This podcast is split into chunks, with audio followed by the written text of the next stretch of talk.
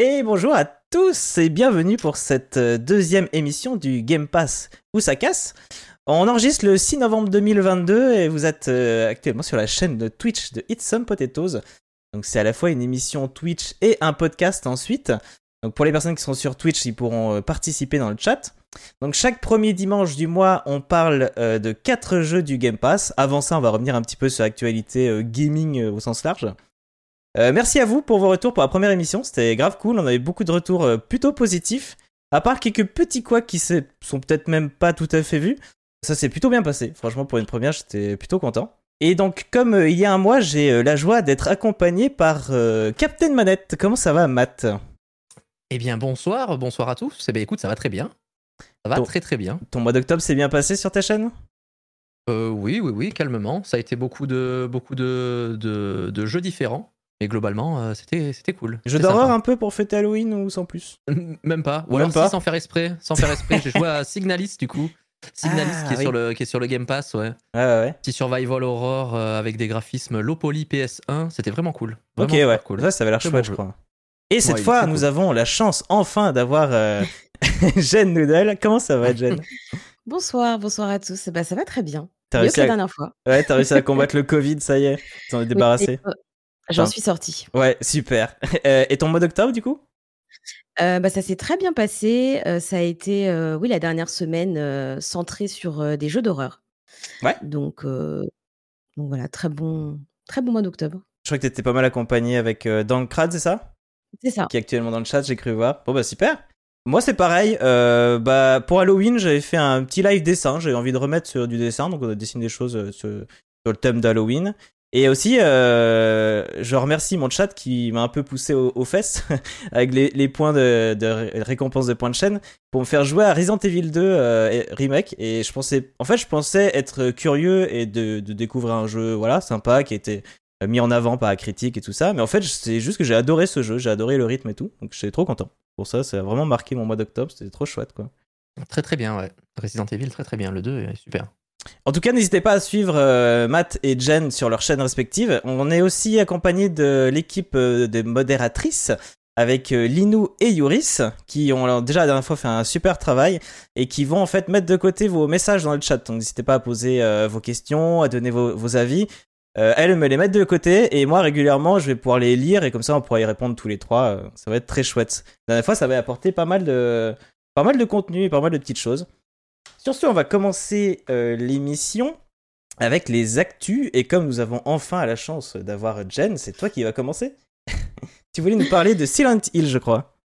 Tout à fait. Alors, euh, du coup, le 19 octobre, il y a une conférence euh, qui a été donnée par Konami, donc qui a été bah, centrée essentiellement sur Silent Hill, avec beaucoup d'annonces.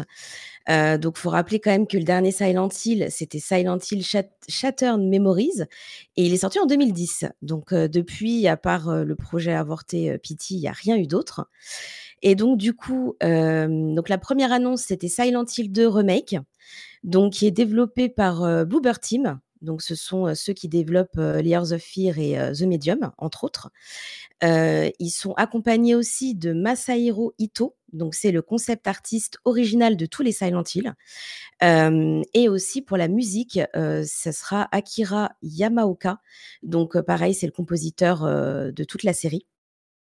Par contre, il n'y a aucun gameplay qui n'a été montré. Le jeu va sortir sur PC et sur PS5. et on ne sait pas, on ne sait pas quand. Il n'y a pas de date de sortie. Le deuxième, la deuxième annonce, ça a été Silent Hill Townfall. Donc là, en fait, c'était un petit teaser dans lequel, en fait, on pouvait écouter une discussion à la radio qui était un peu énigmatique. Il y a quand même certaines personnes qui ont réussi ou tenté de décoder un peu ce qui se passait dans le trailer. Et en fait, ils se sont aperçus qu'on pouvait entendre le prénom Alessa. Donc, pour rappel, Alessa, c'est la petite fille qui était au cœur de l'histoire du premier Silent Hill. Et donc, ça pourrait être un indice sur l'époque à laquelle le jeu pourrait se dérouler.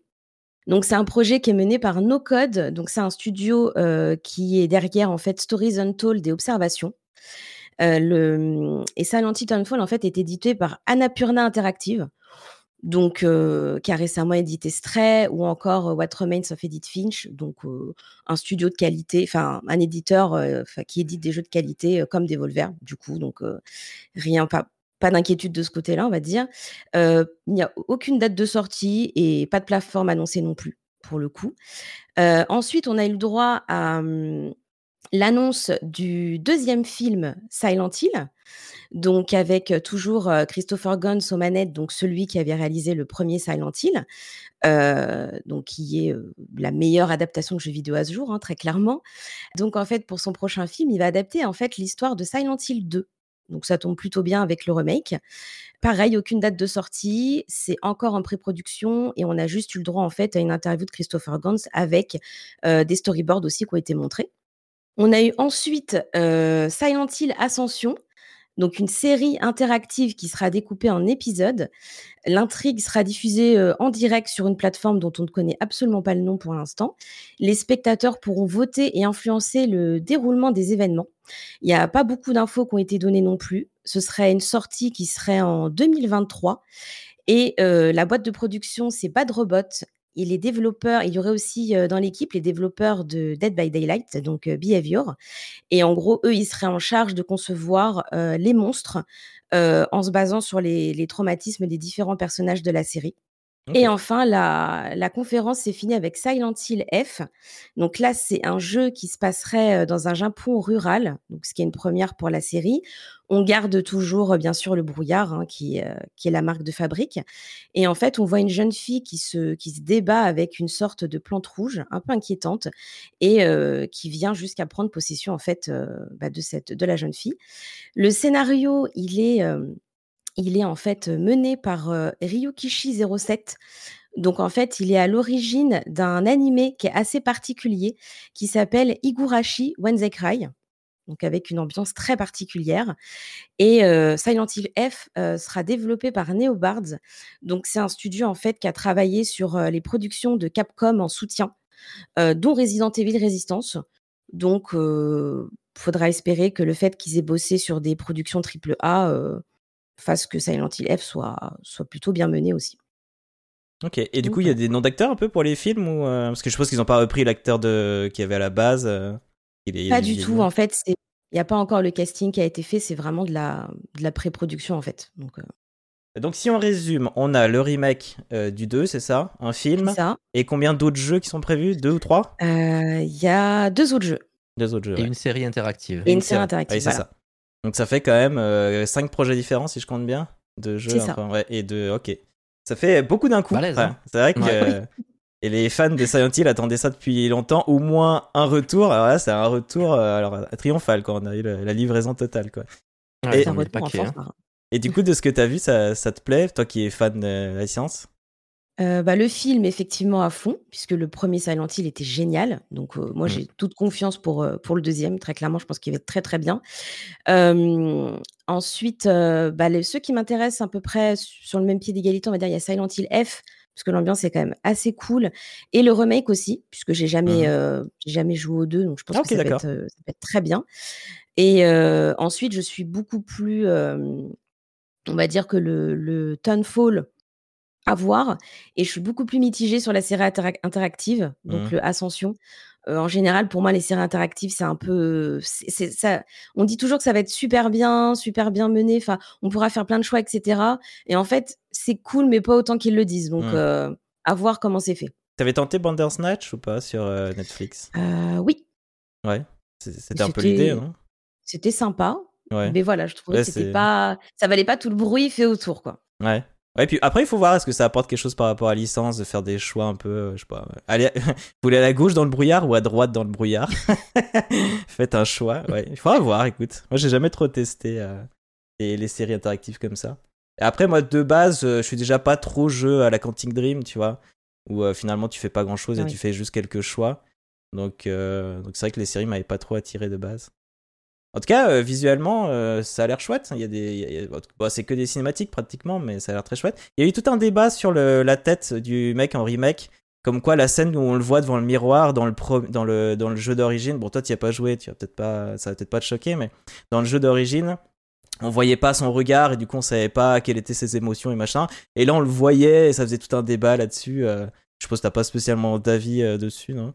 Ah, pour le coup. Ouais. Bon, on verra. En vrai, on verra. Il faut lui laisser sa chance, quoi. Pour l'instant, on n'a pas assez vu de choses pour, euh, pour vraiment se Oui, donner voilà, vraiment on un a- avis, quoi. Les gens veulent on a toujours donner un avis très vite, quoi. Ouais. Trop tôt. On a Mister Pangola qui dit Eh ben, ça en fait du Silent Hill, dis donc. Le retour en force de la distance, ça fait plaisir. Espérons que ce sera de qualité. On espère ça tous.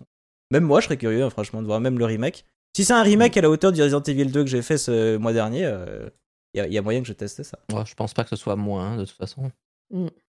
Euh, et Dubris qui dit Je n'y connais rien à Silent Hill, mais je suis surprise. On a une conférence juste pour une licence avec tout un tas de jeux et films annoncés. C'est si important que ça comme licence? Bah tiens, je vous laisse répondre à cette question-là. Surtout toi, Jen. Bah, du coup, oui, c'est une licence qui est, euh, qui est importante. En fait, c'est le, c'est ce qui a été créé en réponse à, à Resident Evil. Et surtout, c'est- c'était très important cette conférence, puisque ça faisait du coup depuis 2010 qu'il n'y avait pas eu de jeu, qu'il n'y avait rien eu, mis à part Pity, mais qui a été un peu, enfin, qui a été avorté et tout. Il y a des tas de Donc, rumeurs euh, aussi. C'est ça, donc euh, après voilà, il y a eu pas mal de pas mal de rumeurs, quelques leaks et tout, mais du coup c'était euh, bah, c'était important pour tout le monde pour montrer qu'il re- qu'il revenait et qu'il n'abandonnait pas la licence finalement. C'est vrai que c'est une licence qui a beaucoup marqué. Moi, je la connais pas plus que ça, mais c'est vrai que ça a vraiment marqué l'é- l'époque où ça a été créé. Je crois qu'il y en a eu quand même les derniers qui étaient sortis, ils avaient moins plu et tout. C'est peut-être pour ça qu'ils avaient un peu arrêté. Mais bizarrement, c'est vraiment une licence que beaucoup de monde avait euh, très envie de revoir. On va passer à la euh, news de Matt. Donc toi, tu voulais nous parler de Elden Ring. Oui, tout à fait. Donc Elden Ring, le fameux euh, Qui ne connaît pas jeu de From Ring Software, qui est probablement déjà annoncé comme étant le GOTY, bien sûr. Euh, le jeu s'est vendu par Paxson et, euh, et a été plutôt bien accueilli autant par la critique que par les joueurs. Et donc là, un data miner, du coup, qui nous a laissé de, toutes, ces, toutes ces trouvailles sur Reddit. Donc, qu'est-ce qu'il pourrait y avoir dans ce DLC Il s'annonce comme colossal.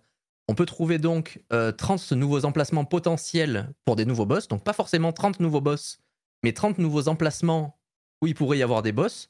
Donc, des grosses, des grosses scènes comme il y avait eu, euh, comme, comme par exemple les châteaux, ou alors euh, le, le, grand, euh, le, le grand champ où il y avait Radan, par exemple. Pour ceux qui connaissent le jeu, c'est une grande map immense où justement on, on bat un boss sur, euh, sur énormément de mètres carrés. Et donc là, nous avons 30 nouveaux emplacements potentiels qui ont été data minés. Donc pourquoi pas euh, 30 nouveaux boss? Je reste optimiste, mais, euh, mais dans tous les cas, on aura quand même vraiment beaucoup de boss. Même si c'est pas 30, on peut s'attendre à en avoir au moins une quinzaine minimum, je pense. Donc ce qui est déjà énorme pour un DLC. Il a aussi trouvé euh, 16 nouveaux PNJ. Donc on n'a pas encore trop leur, euh, utilité. On ne sait pas trop encore ce qu'ils vont faire. Mais possiblement, ça sera certainement des quêtes, des nouvelles quêtes qui vont, qui vont, qui vont arriver. Donc ça pourrait être sympa, étant donné la, les quêtes cryptiques à la Elden Ring, où on va voir quelqu'un qui va nous dire quelque chose vite fait, puis on va rencontrer un autre totalement random qui va nous dire quelque chose vite fait. Au final, les deux sont très liés pour trouver une arme, un spectre, à chaque fois des, des nouvelles choses, quoi. Donc ça peut toujours être intéressant. S'il y a des nouveaux PNJ, c'est qu'ils ont une utilité, la plupart du temps. Il y aura aussi euh, des nouvelles coupes de cheveux. On n'a pas, on n'a pas le chiffre, mais bon, c'est toujours intéressant, des nouvelles coupes. On aime tous ça, bien sûr. Six nouvelles catégories d'armes. Donc pas six nouvelles armes, six nouvelles catégories d'armes. Donc qu'est-ce que ça va être? Très bonne question. Peut-être des armes à feu, peut-être, euh, on ne sait pas. Dans tous les cas, six nouvelles catégories d'armes. Euh, ça peut être intéressant. Un nouveau donjon. Donc euh, ça, ça va être... Ça, c'est toujours très cool d'avoir toujours plus d'exploration, quoi. Surtout les donjons d'Elden Ring qui sont toujours fournis de fou, avec énormément de ressources à l'intérieur, énormément de d'armures cachées. Et c'était pas un peu répétitif de- dans leur forme et dans leur euh, les, les Alors, ça, dépend. Il y en avait, il y en avait deux, trois qui étaient très répétitifs, mais il y en avait d'autres où c'était totalement. euh, En fait, tu avais toujours les mêmes principes où tu récupérais toujours les mêmes ressources dedans, Hmm. et sinon la, la- la topographie était, était quand même bien différente. Ok. Et puis c'était pas ça vraiment le, le cœur du jeu. Ah, voilà, c'était vraiment Hmm. pour des bonus. Si tu tombais dessus, c'était bien de les avoir. Sinon, c'est pas la peine. Donc du coup, un nouveau donjon. Euh, pour ceux qui connaissent le jeu, il y a les maps du coup des, des tours divines qui ont été modifiées. Donc ça, pourquoi J'en sais rien, mais on verra bien. Et donc, il y a la map aussi du, du Colisée qui est sortie. Donc, je sais pas, pour ceux qui ont fait le jeu, il y a un endroit dans le jeu où il y a un Colisée immense avec des portes fermées. Et ces portes, même, même à la fin du jeu, ces portes sont fermées. On ne Ah sait ouais. pas pourquoi il était là. Donc, tout le monde s'est pris la tête à se demander qu'est-ce qu'il fait là. Des modeurs sont rentrés dedans, c'était vide. Et là, dans le data mining, ils ont trouvé justement la map de cet endroit. Donc, on va pouvoir rentrer dans le Colisée. Est-ce que ça va être justement pour faire du, du JCJ sous forme, sous forme d'arène, de gladiateurs, etc. On sait pas trop. Bah, ou des suites Mais de dans tous les mobs, cas, euh, euh, ou alors des suites de mobs, ou, euh, ou ou peut-être un boss, euh, qui sait, peut peut-être un énorme boss, on ne Mhm. sait pas trop quoi. On peut s'attendre du coup à un DLC extrêmement bien fourni, euh, malgré que ça a été data miné. Donc ce qu'il faut savoir, c'est que c'est dans le code du jeu. Ça fait partie du jeu, c'est dedans. Après, à savoir si tout ce que j'ai cité, ça va être dedans, on sait pas. Mais voilà, on a quand même bon espoir euh, à ce niveau-là. Parce que ça m'étonnerait que Elden Ring, ce soit le genre de jeu qui va faire 4 ou 5 DLC derrière. Ils vont, je pense, faire un DLC, peut-être un autre derrière. Ça va être des gros trucs. Donc je pense que je pense qu'il voilà, il suffit juste, euh, il suffit juste d'attendre, de voir. Malgré que ma hype soit au maximum, parce que je peux, j'arrive pas à le cacher, que j'ai adoré le jeu, hein, vraiment. Elden Ah, t'es Ring, ça a été hein. le jeu qui Ouais. m'a, bah ouais ouais. Puis c'est le jeu qui m'a fait tomber dans les From Software. J'avais jamais joué à un From Software euh, de toute ma vie. Et au final, euh, Elden Ring, et puis j'ai enchaîné avec tous les Souls derrière, avec Sekiro, avec Bloodborne, enfin, D'ailleurs, les autres avaient des... la max quoi. avaient des DLC, les autres ou pas hein, Les autres From, Euh, c'est la première fois. Ah Non oui, oui. Non, non, les autres avaient des DLC aussi, ouais. Ok. Donc voilà, voilà pour la news. Donc Elden Ring, forcément, euh, la hype. Mais tu fais bien de dire qu'il y aura pas forcément tout parce que bon pour ceux qui savent pas ce que c'est le data mining parce que c'est peut-être un, un- un terme un peu euh, un peu euh, compliqué même pour les gens qui sont un Ouais. peu intéressés par le jeu vidéo. En gros, c'est euh, parfois il peut y avoir par exemple des objets, des boss qui sont inclus dans le jeu, voire même juste une liste en fait quelque part et c'est pas pour ça qu'on y a accès. Et donc euh, pour y Voilà, accéder, il y en a qui arrivent à modder, à aller euh, trifouiller là-dedans. Et donc là, je crois que c'est après une mise à jour où il y a eu tout ça. Et du coup, bah, ils ont Ouais. réussi à choper plein de trucs, mais ça arrive souvent qu'ils prévoient euh, genre 10 armes. Et en fait, après, à force de tester, ils disent, bon, finalement, on va garder que ces 5 là, et les 5 autres, en fait, n'existeront jamais dans le jeu. Mais euh, dans la liste, ils vont pas forcément nettoyer. Ça prend beaucoup de temps de faire vraiment un jeu tout propre. Et en fait, dans tous les jeux, il y a toujours plein de trucs cachés qui servent à rien dans le jeu, en fait, parce qu'ils étaient prévus à la base, et puis finalement retirés. Mais ils ont pas tout effacé, ils sont pas embêtés, parce qu'un code de jeu vidéo, c'est hyper complexe. Il y a des codes dans tous Mm. les sens, donc on, on arrive à faire en sorte qu'ils n'apparaissent pas dans le jeu. Et, et voilà, on va pas aller plus loin. Donc après, si on va creuser dedans, on arrive à, à trouver un peu ces, ces infos. Ah ouais. Bah, et puis ne serait-ce qu'en termes d'équilibrage, si ça fonctionne pas, ça fonctionne pas. Donc Mhm. ils vont pas le mettre. Donc à voir. À voir, à voir. Je suis très impatient. C'est vrai, comme tu disais, les PNJ, euh, s'ils sont là, c'est sûrement pour quelque chose, parce que généralement, euh, dans les From, il y a pas beaucoup de PNJ. C'est que, c'est que des monstres à taper. Ouais, voilà. Et généralement, quand ils sont là, ils ont toujours un rôle, quoi. C'est, c'est rarement pour dire très rare bonjour. qu'ils et- servent à rien. Ouais. Très très rare qu'ils servent à rien. Donc, euh, ouais, intéressant. Bah, écoute, euh, et du coup, peut-être bien pour 2023. Est-ce qu'ils ont fait ça un an après? Je crois qu'il est sorti en février le jeu. Peut-être qu'un an après, ils vont sortir un gros DLC. euh, À voir à quel prix ils le sortiraient. Ils Tu te souviens des prix des autres DLC, des autres From ou... Non, pas du tout. Il me semble que c'était, euh, je sais pas, si c'était une vingtaine ou une trentaine d'euros, je sais plus. Ouais. C'est vrai que ça pourrait être chouette parce que bah, c'est un jeu qui a vraiment bien, bien, bien marché. Mais à chaque fois, la, plupart du temps, les DLC, c'est entre euh, 7 et 15 heures de jeu de plus. Donc c'est quand même des DLC assez conséquents. Mhm. Avec souvent des boss bien retors et des trucs, euh, des nouvelles zones, carrément des nouvelles zones entières. Donc euh, à voir. Yes. Donc Duncrad qui dit les derniers Silent Hill, donc il est encore sur Silent Hill, étaient faits par des studios américains qui n'ont jamais réussi à redonner le souffle et la sensation d'angoisse qu'on avait sur les quatre premiers Silent Hill. Ah d'accord, il y a une sorte de passation entre Japon et États-Unis, ça l'idée Studio américain, d'accord. Ouais, j'avais j'avais enregistré que les derniers avaient un peu déplu et que du coup ça n'avait pas, ça avait pas mené beaucoup plus loin. Et Yoris encore qui nous dit pour Elden Ring, 15-30 nouveaux boss, ça fait beaucoup par rapport au jeu de base. Il y en a combien dans le jeu de base des boss? Il y en a un peu plus de 100 158, je crois. Waouh. Mais il y, en- il y en a certains, il y en a certains, c'est des, c'est des redites. Donc il y en a certains qui, qui se ressemblent beaucoup. euh. Et ouais, il y en a 158 boss, ouais. Oui, parce que limite dans les From, euh, n'importe quel NPC c'est presque un boss, donc à peu de choses près. Donc euh, c'est vrai qu'on on a vite des boss un peu partout. On a une, une caverne, il y a un boss. euh, euh, dans la vallée, il y en a, il y en a 10 qui se baladent et tout ça. Donc Ouais, ouais, ouais. t'aimes bien ça. Après, il y en a. Il y en a qui se ressemblent beaucoup dans leur pattern et, même dans leur conception du, du design, c'est quasiment les mêmes. Donc, Ouais, puis je crois qu'il y en a aussi qui deviennent des, des monstres normaux après. Genre Ouais. les premiers boss, Ouais, après ouais. c'est juste des monstres que tu croises régulièrement. Alors, quoi. dans Elden Ring, moins, mais dans, les, dans les Souls, ouais, c'était beaucoup ça, ouais. Ouais, parce qu'il me semblait qu'au début d'Elden Ring, il y avait une grotte et il y avait un mec, euh, une sorte de, ouais, de mec qui sautait un peu, qui faisait des, des saltos. Et je sais qu'un ami à moi qui est vraiment très fan des, des From disait, ah, lui en fait c'est un monstre plus tard. Il doit en avoir quelques-uns. Moi je voulais rapidement revenir sur, euh, on a une, euh, une émission spéciale Sims qui s'appelle Behind the Sims Summit. où ils parlaient beaucoup des Sims 4, mais ils ont aussi montré un tout petit peu d'images que vous pouvez voir donc à l'écran du euh, prochain Sims qui pour l'instant s'appelle euh, Projet René pour Renaissance. Euh, donc René va bien, projet René, c'est un peu moche. Bon, il risque de s'appeler Sims 5, hein, je sais pas pourquoi ils ont donné un autre nom, mais voilà. C'est vrai que ce serait pas mal qu'il y en ait un autre qui sorte parce que le Sims 4 est sorti le 4 septembre 2014. Ça commence à dater un petit peu. Mais bon, après, vous connaissez la politique économique qu'il y a derrière les Sims. On sort un jeu, puis après, c'est DLC, DLC, DLC. un peu cher, hein, c'est soit 20, 30, voire 40 euros. Pour la petite histoire, je me suis amusé à voir que c'était le premier Sims était sorti en 2000 ça, rajeunit pas. C'était il y a longtemps. J'avais 11 ans. donc. Euh, les Sims 5, donc on peut voir quelques images. Alors c'est un projet, hein, il n'est pas du tout prévu pour euh, dans un an ou deux. Euh, enfin peut-être deux ans, mais en gros ils disent que c'est encore au stade vraiment tout début. Et ce qui est intéressant à voir, c'est plus l'aspect créatif. Moi c'est ça qui m'a vraiment intéressé dans cette vidéo. C'est que moi j'avais adoré les Sims 3 parce qu'on pouvait, pour chaque objet, on pouvait choisir n'importe quelle texture aussi bêtement, enfin c'est aussi incroyable qu'on pouvait faire des genre des voitures en marbre, des voitures en marbre, des, des fauteuils en, marbre. Ça m'amusait bien de faire ça. Et euh, je trouvais ça vraiment chouette. Et dans le 4, pour moi, ils avaient fait un retour en arrière. Il y avait d'autres choses qui étaient super dans le 4, mais c'est vrai que c'était moins intéressant pour les textures en tout cas. Et là, on voit que ça va même plus loin parce qu'on peut choisir euh, la texture euh, et on peut même choisir les motifs, déplacer un peu les motifs, choisir la couleur des motifs par rapport au fond, etc. Donc ça a l'air assez poussé. J'ai même vu que le lit, on pouvait choisir le devant et l'arrière du lit. Enfin, chaque objet a l'air d'être vraiment euh, personnalisable. Et surtout, on peut les positionner vraiment comme on veut dans, l'espace. Que dans les Sims, c'est toujours très rigide. On les met sur des cases presque. On les voit pas forcément, mais c'est très.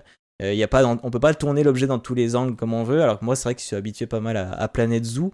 Euh, Planet Zoo, Planet Coaster, c'est des jeux où on peut tourner tout dans tous les sens. Donc là, je suis plutôt content de voir ça. Donc prochain Sims, euh, je pense qu'il va bien m'intéresser d'un point de vue euh, artistique. Après, il montre vite fait qu'on peut, il y aura une composante un peu multijoueur. Alors c'est pas encore le multi que tout le monde rêve parce qu'il y a beaucoup de gens qui veulent un multi sur les Sims. Ça a l'air d'être plus un partage de ce qu'on a fait. Et quand même, on a vu qu'on pouvait travailler ensemble sur. ils en ont parlé, qu'on pouvait travailler vraiment sur la, déco ensemble. Quoi. Genre, on se met sur le salon, euh, et enfin, il y en a un qui se met sur le salon dans la chambre, ou il y en a un qui fait les murs et l'autre qui fait les meubles. Enfin, ça, je trouve ça plutôt chouette. Euh, ils ont aussi montré une, une, fonction que moi je trouve un peu inutile, mais on peut en gros euh, travailler soit sur PC et en même temps sur portable ou sur une autre plateforme. Et ça, les changements qu'on fait, ça se fait automatiquement. À mon avis, c'est le truc multi finalement qui, est, qui est juste déguisé autrement. Je vois pas trop intérêt, c'est ce qu'on voit là en ce moment à l'image. Voilà. Sur le téléphone, il, il choisit les choses et puis ça change à l'écran. Euh, il parle un petit peu de Sims 4, donc j'en parlais vite fait. Donc il passe free to play, donc à savoir le jeu de base. Donc si vous voulez tester, si vous n'avez jamais testé Sims 4, vous lancez Origin, peut-être même qu'il est sur Steam maintenant. Euh, donc c'est gratuit. Et après, bon, ils disent que même si on montre, même s'ils montrent un peu des images du prochain Sims, ils sont encore euh, sur le 4 et il va y avoir encore deux gros packs majeurs qui vont sortir en 2023 et 2023, début 2023, il va y avoir les nourrissons. Il faut croire qu'ils n'étaient pas encore là. Et j'ai découvert aussi qu'il y avait des jeux mobiles, il y en avait deux en plus. Il y en a un Free Play et l'autre euh, Sims Mobile. Euh, donc voilà, après si vous voulez plus d'infos, moi c'est vrai que je voulais surtout euh, parler de l'aspect Sims 5, mais si vous avez un peu des questions sur les Sims 4, je vous laisse voir la vidéo qui, se balade sur internet. Alors, j'ai un message là-dessus, c'est Linou qui nous dit Attention, l'équipe des Sims n'a pas nommé le projet Sims 5 officiellement. Oui, c'est ça, c'est ce que je dis, mais bah, jusque-là, ils ont toujours numéroté, mais bon, on verra. Hein, mais peut-être qu'ils vont marquer Sims New Generation ou j'en sais rien. Sims Ragnarok, il paraît. peut-être ce sera le remake du 1, mais je sais pas. Bref, on verra bien. Ah, mais... Il y a des améliorations qui ont l'air sympas, notamment la, roue chromatique pour choisir les couleurs. Oui, c'est vrai. Plutôt que d'avoir des couleurs prédéfinies pour les objets. Et ça, c'est super. Ça, c'est ce qu'il y avait à la base dans les Sims et qu'ils ont enlevé euh, au fur et à mesure. Et franchement, c'est. Il y a plein de petites améliorations comme ça qui ont l'air très très cool, je pense, et qui vont plaire, euh, qui vont plaire grandement aux fans notamment euh, ma femme qui est très très fan des ah, Sims, plus, de, plus de 2000 heures dessus. Donc, ah euh, yes On a vite un gouffre de temps dans ce genre de jeu, ouais. Euh, mais c'est vrai que tu vois là on voyait par exemple les coussins on peut vraiment les tourner dans tous les sens les mettre comme tu veux je pense qu'il y a des gens qui vont vraiment être à fond moi j'aime bien le, les aspects mm. un peu créatifs dans les jeux donc je pense que si c'est ça à mon avis je l'aurais acheté Day One et je le testerai bien volontiers quoi moi j'ai une petite deuxième news Enfin, une petite deuxième news, c'est plutôt. À chaque fois, j'aime bien revenir un peu sur, euh, sur Xbox. Et donc là, je vais revenir un peu sur des chiffres. Alors, déjà, je reviens sur la news que j'avais fait il y a un mois, comme quoi donc euh, l'Angleterre était pas encore trop chaud pour laisser le, le rachat d'Activision à Microsoft. Euh, là, dernièrement, c'est le Brésil qui a par contre approuvé. Alors, le Brésil, c'est peut-être pas le, le, le, plus gros à décider, parce que comme c'est plutôt une, une société américaine, tout ça. Mais bon, on peut se dire que s'il y en a un qui approuve, les autres vont peut-être finir par approuver. Euh, ce qui est assez étonnant, c'est un, des arguments que j'ai lu. ils disent que, en effet, certes, les joueurs pourraient éventuellement changer de console pour un Call of Duty, mais je cite. D'un autre côté, il est également raisonnable de supposer que si les prochains jeux Call of Duty devenaient exclusifs à l'écosystème Microsoft, les joueurs fidèles à la marque PlayStation pourraient simplement abandonner la série en migrant vers d'autres jeux disponibles sur leur console préférée. Je vois mal les joueurs de Call of abandonner Call of, mais euh, c'est c'était intéressant comme argument. Je trouvais ça euh, assez assez assez osé, mais bon. Mais à mon avis, c'est vraiment justement le genre de licence qui, vont vraiment, enfin, où les gens vont vraiment suivre. Euh, je pense que les fans de Call of, c'est plus des fans de Call of que les fans de PlayStation. Mais après, je me trompe peut-être. Euh, après, il précise quand même que système d'exclusivité, c'est aussi la façon euh, dont a fait Sony et Nintendo pour être un peu les leaders. Donc voilà, ça continue à chamailler. Mhm. Ce qui est intéressant de tout ça, en fait, c'est que du coup, pour le Brésil, ils ont été obligés de communiquer certains chiffres par rapport. Euh, non, c'est des chiffres un peu cachés, mais là, comme il y a ce, rachat, il y a des chiffres qui sont tombés. Donc on est à 2,9 milliards de dollars en 2021 rien qu'avec le Game Pass console pas le PC, c'est que le Game Pass console. Savoir que le PC monte de plus en plus. Et cela représenterait 18% du chiffre d'affaires euh, gaming de Microsoft. Il précise aussi qu'il y a quand même 12 milliards de dollars qui ont été faits sur les jeux de la, marque Microsoft. Donc comme quoi les deux peuvent cohabiter. En tout cas là c'était 2021. Donc même si le Game Pass était là, ça tuait pas forcément les licences, euh, en tout cas les licences euh, Microsoft. Les gens continuaient, s'ils voulaient, au lieu de prendre le Game Pass, ils préféraient acheter Halo eux-mêmes, quoi, par exemple. Et il précise aussi que le PS Plus PS Now, eux, auraient rapporté donc 3,6 milliards, donc contre 2,9 euh, en 2021. Qui, pour eux, ça représenterait 15% du, chiffre d'affaires. Mais après, on peut pas vraiment comparer à Microsoft parce que Microsoft, encore une fois, on n'a que le chiffre console. Donc c'est vrai que là, euh, c'est un peu des chiffres qui se trahissent l'un à l'autre parce qu'on essaye de faire dire que Microsoft a moins gagné avec, euh, avec le Game Pass. Mais en vrai, on n'a pas les chiffres PC, et donc c'est possible que ça passe au-dessus de ce qu'a gagné le plus et le PS Now. Ce qui serait assez logique, hein, parce que le PS Plus, PS Now, à part les personnes qui veulent jouer en ligne, c'est vrai que c'est quand même moins intéressant comme offre, selon moi. Et euh, du coup, euh, je voulais aussi parler d'une potentielle hausse du prix du Game Pass parce que vous êtes, vous devez savoir qu'il y a l'inflation en ce moment, que c'est un peu, un peu compliqué financièrement. Sony de leur côté ont monté le prix de leur console de quand même 10% supplémentaire, 50 euros en plus. ils ont monté, ils ont apporter une nouvelle manette un peu pro, machin truc qui vendent super cher. Euh, on a eu les prix pour le prochain casque VR de chez PlayStation qui va être quand même à 600 euros, je crois. Donc c'est vrai qu'on part sur des prix un peu, un peu gros et Microsoft pour l'instant n'a pas trop voulu euh, n'a pas trop voulu monter le prix de la console. ils disent que là en plus c'est de Noël tout ça, donc on va au moins attendre que Noël passe euh, avant de monter le prix de la console, le prix des jeux. Et en fait, il dit mais par contre on va pas pouvoir continuer comme ça. Donc il y aura des montées de, de prix, et c'est possible que ça retombe sur le Game Pass parce que ça fait c'est un peu le dernier truc qui n'a pas monté chez Microsoft depuis un bon petit moment. Donc voilà, juste un petit message où il y a beaucoup de personnes qui se disent qu'il y aura sûrement une hausse des prix du Game Pass, euh, qui serait pas étonnant. Hein. C'est vrai que si on compare le Game Pass à Netflix, et Netflix c'est pareil, ils ont une mécanique de montée de prix euh, comme Disney, comme, comme tous les, services dans ce genre-là message dans le chat, nous avons Yuris qui dit je, euh, Ce serait trop cool d'avoir un mode à plusieurs pour décorer les maisons. Donc, toi, t'es encore sur les Sims. Euh, on pourrait avoir des projets collaboratifs trop cool. Ouais, non, franchement, le fait de décorer à plusieurs, ça peut être très chouette. Est-ce qu'en plus, ils vont rajouter un mode où on peut vraiment vivre à plusieurs dans la même maison Quoi? Je sais pas, on verra. Mais j'avoue que ouais, le côté créatif, moi, c'est ce qui me plaît le plus dans les Sims. En vrai, moi, je construis une maison avec euh, de l'argent infini. Et après, les personnes qui vivent dedans ou pas, ça m'intéresse moins. Mais du coup, ouais, je, plutôt impatient de voir ce que ça va donner. Et nous avons euh, l'entre des lives qui nous dit le PS Now Premium avec les mêmes jeux depuis sa création. Ouais, c'est ça. C'est un peu compliqué. Ils essayent hein, de, faire, euh, de faire un service un peu pour concurrencer Microsoft. Mais c'est pas, pas toujours, toujours ça, quoi. Du coup, on va passer sur les euh, jeux qui entrent et les jeux qui sortent du Game Pass. Donc là, je reviens sur ceux qui sont entrés et sortis courant du mois d'octobre. Donc on a eu une première vague. Alors, donc on avait Costume Quest, Chivalry 2, euh, Plague Tale Requiem, Scorn, euh, Evil, Dyson Sphere Program, The Walking Dead, The Walking Dead saison 2 et Medieval Dynasty. Alors là, il faudrait quand même bien noter que les donc Dyson Walking Dead sont uniquement sur PC et le Medieval Dynasty est uniquement sur Xbox Series.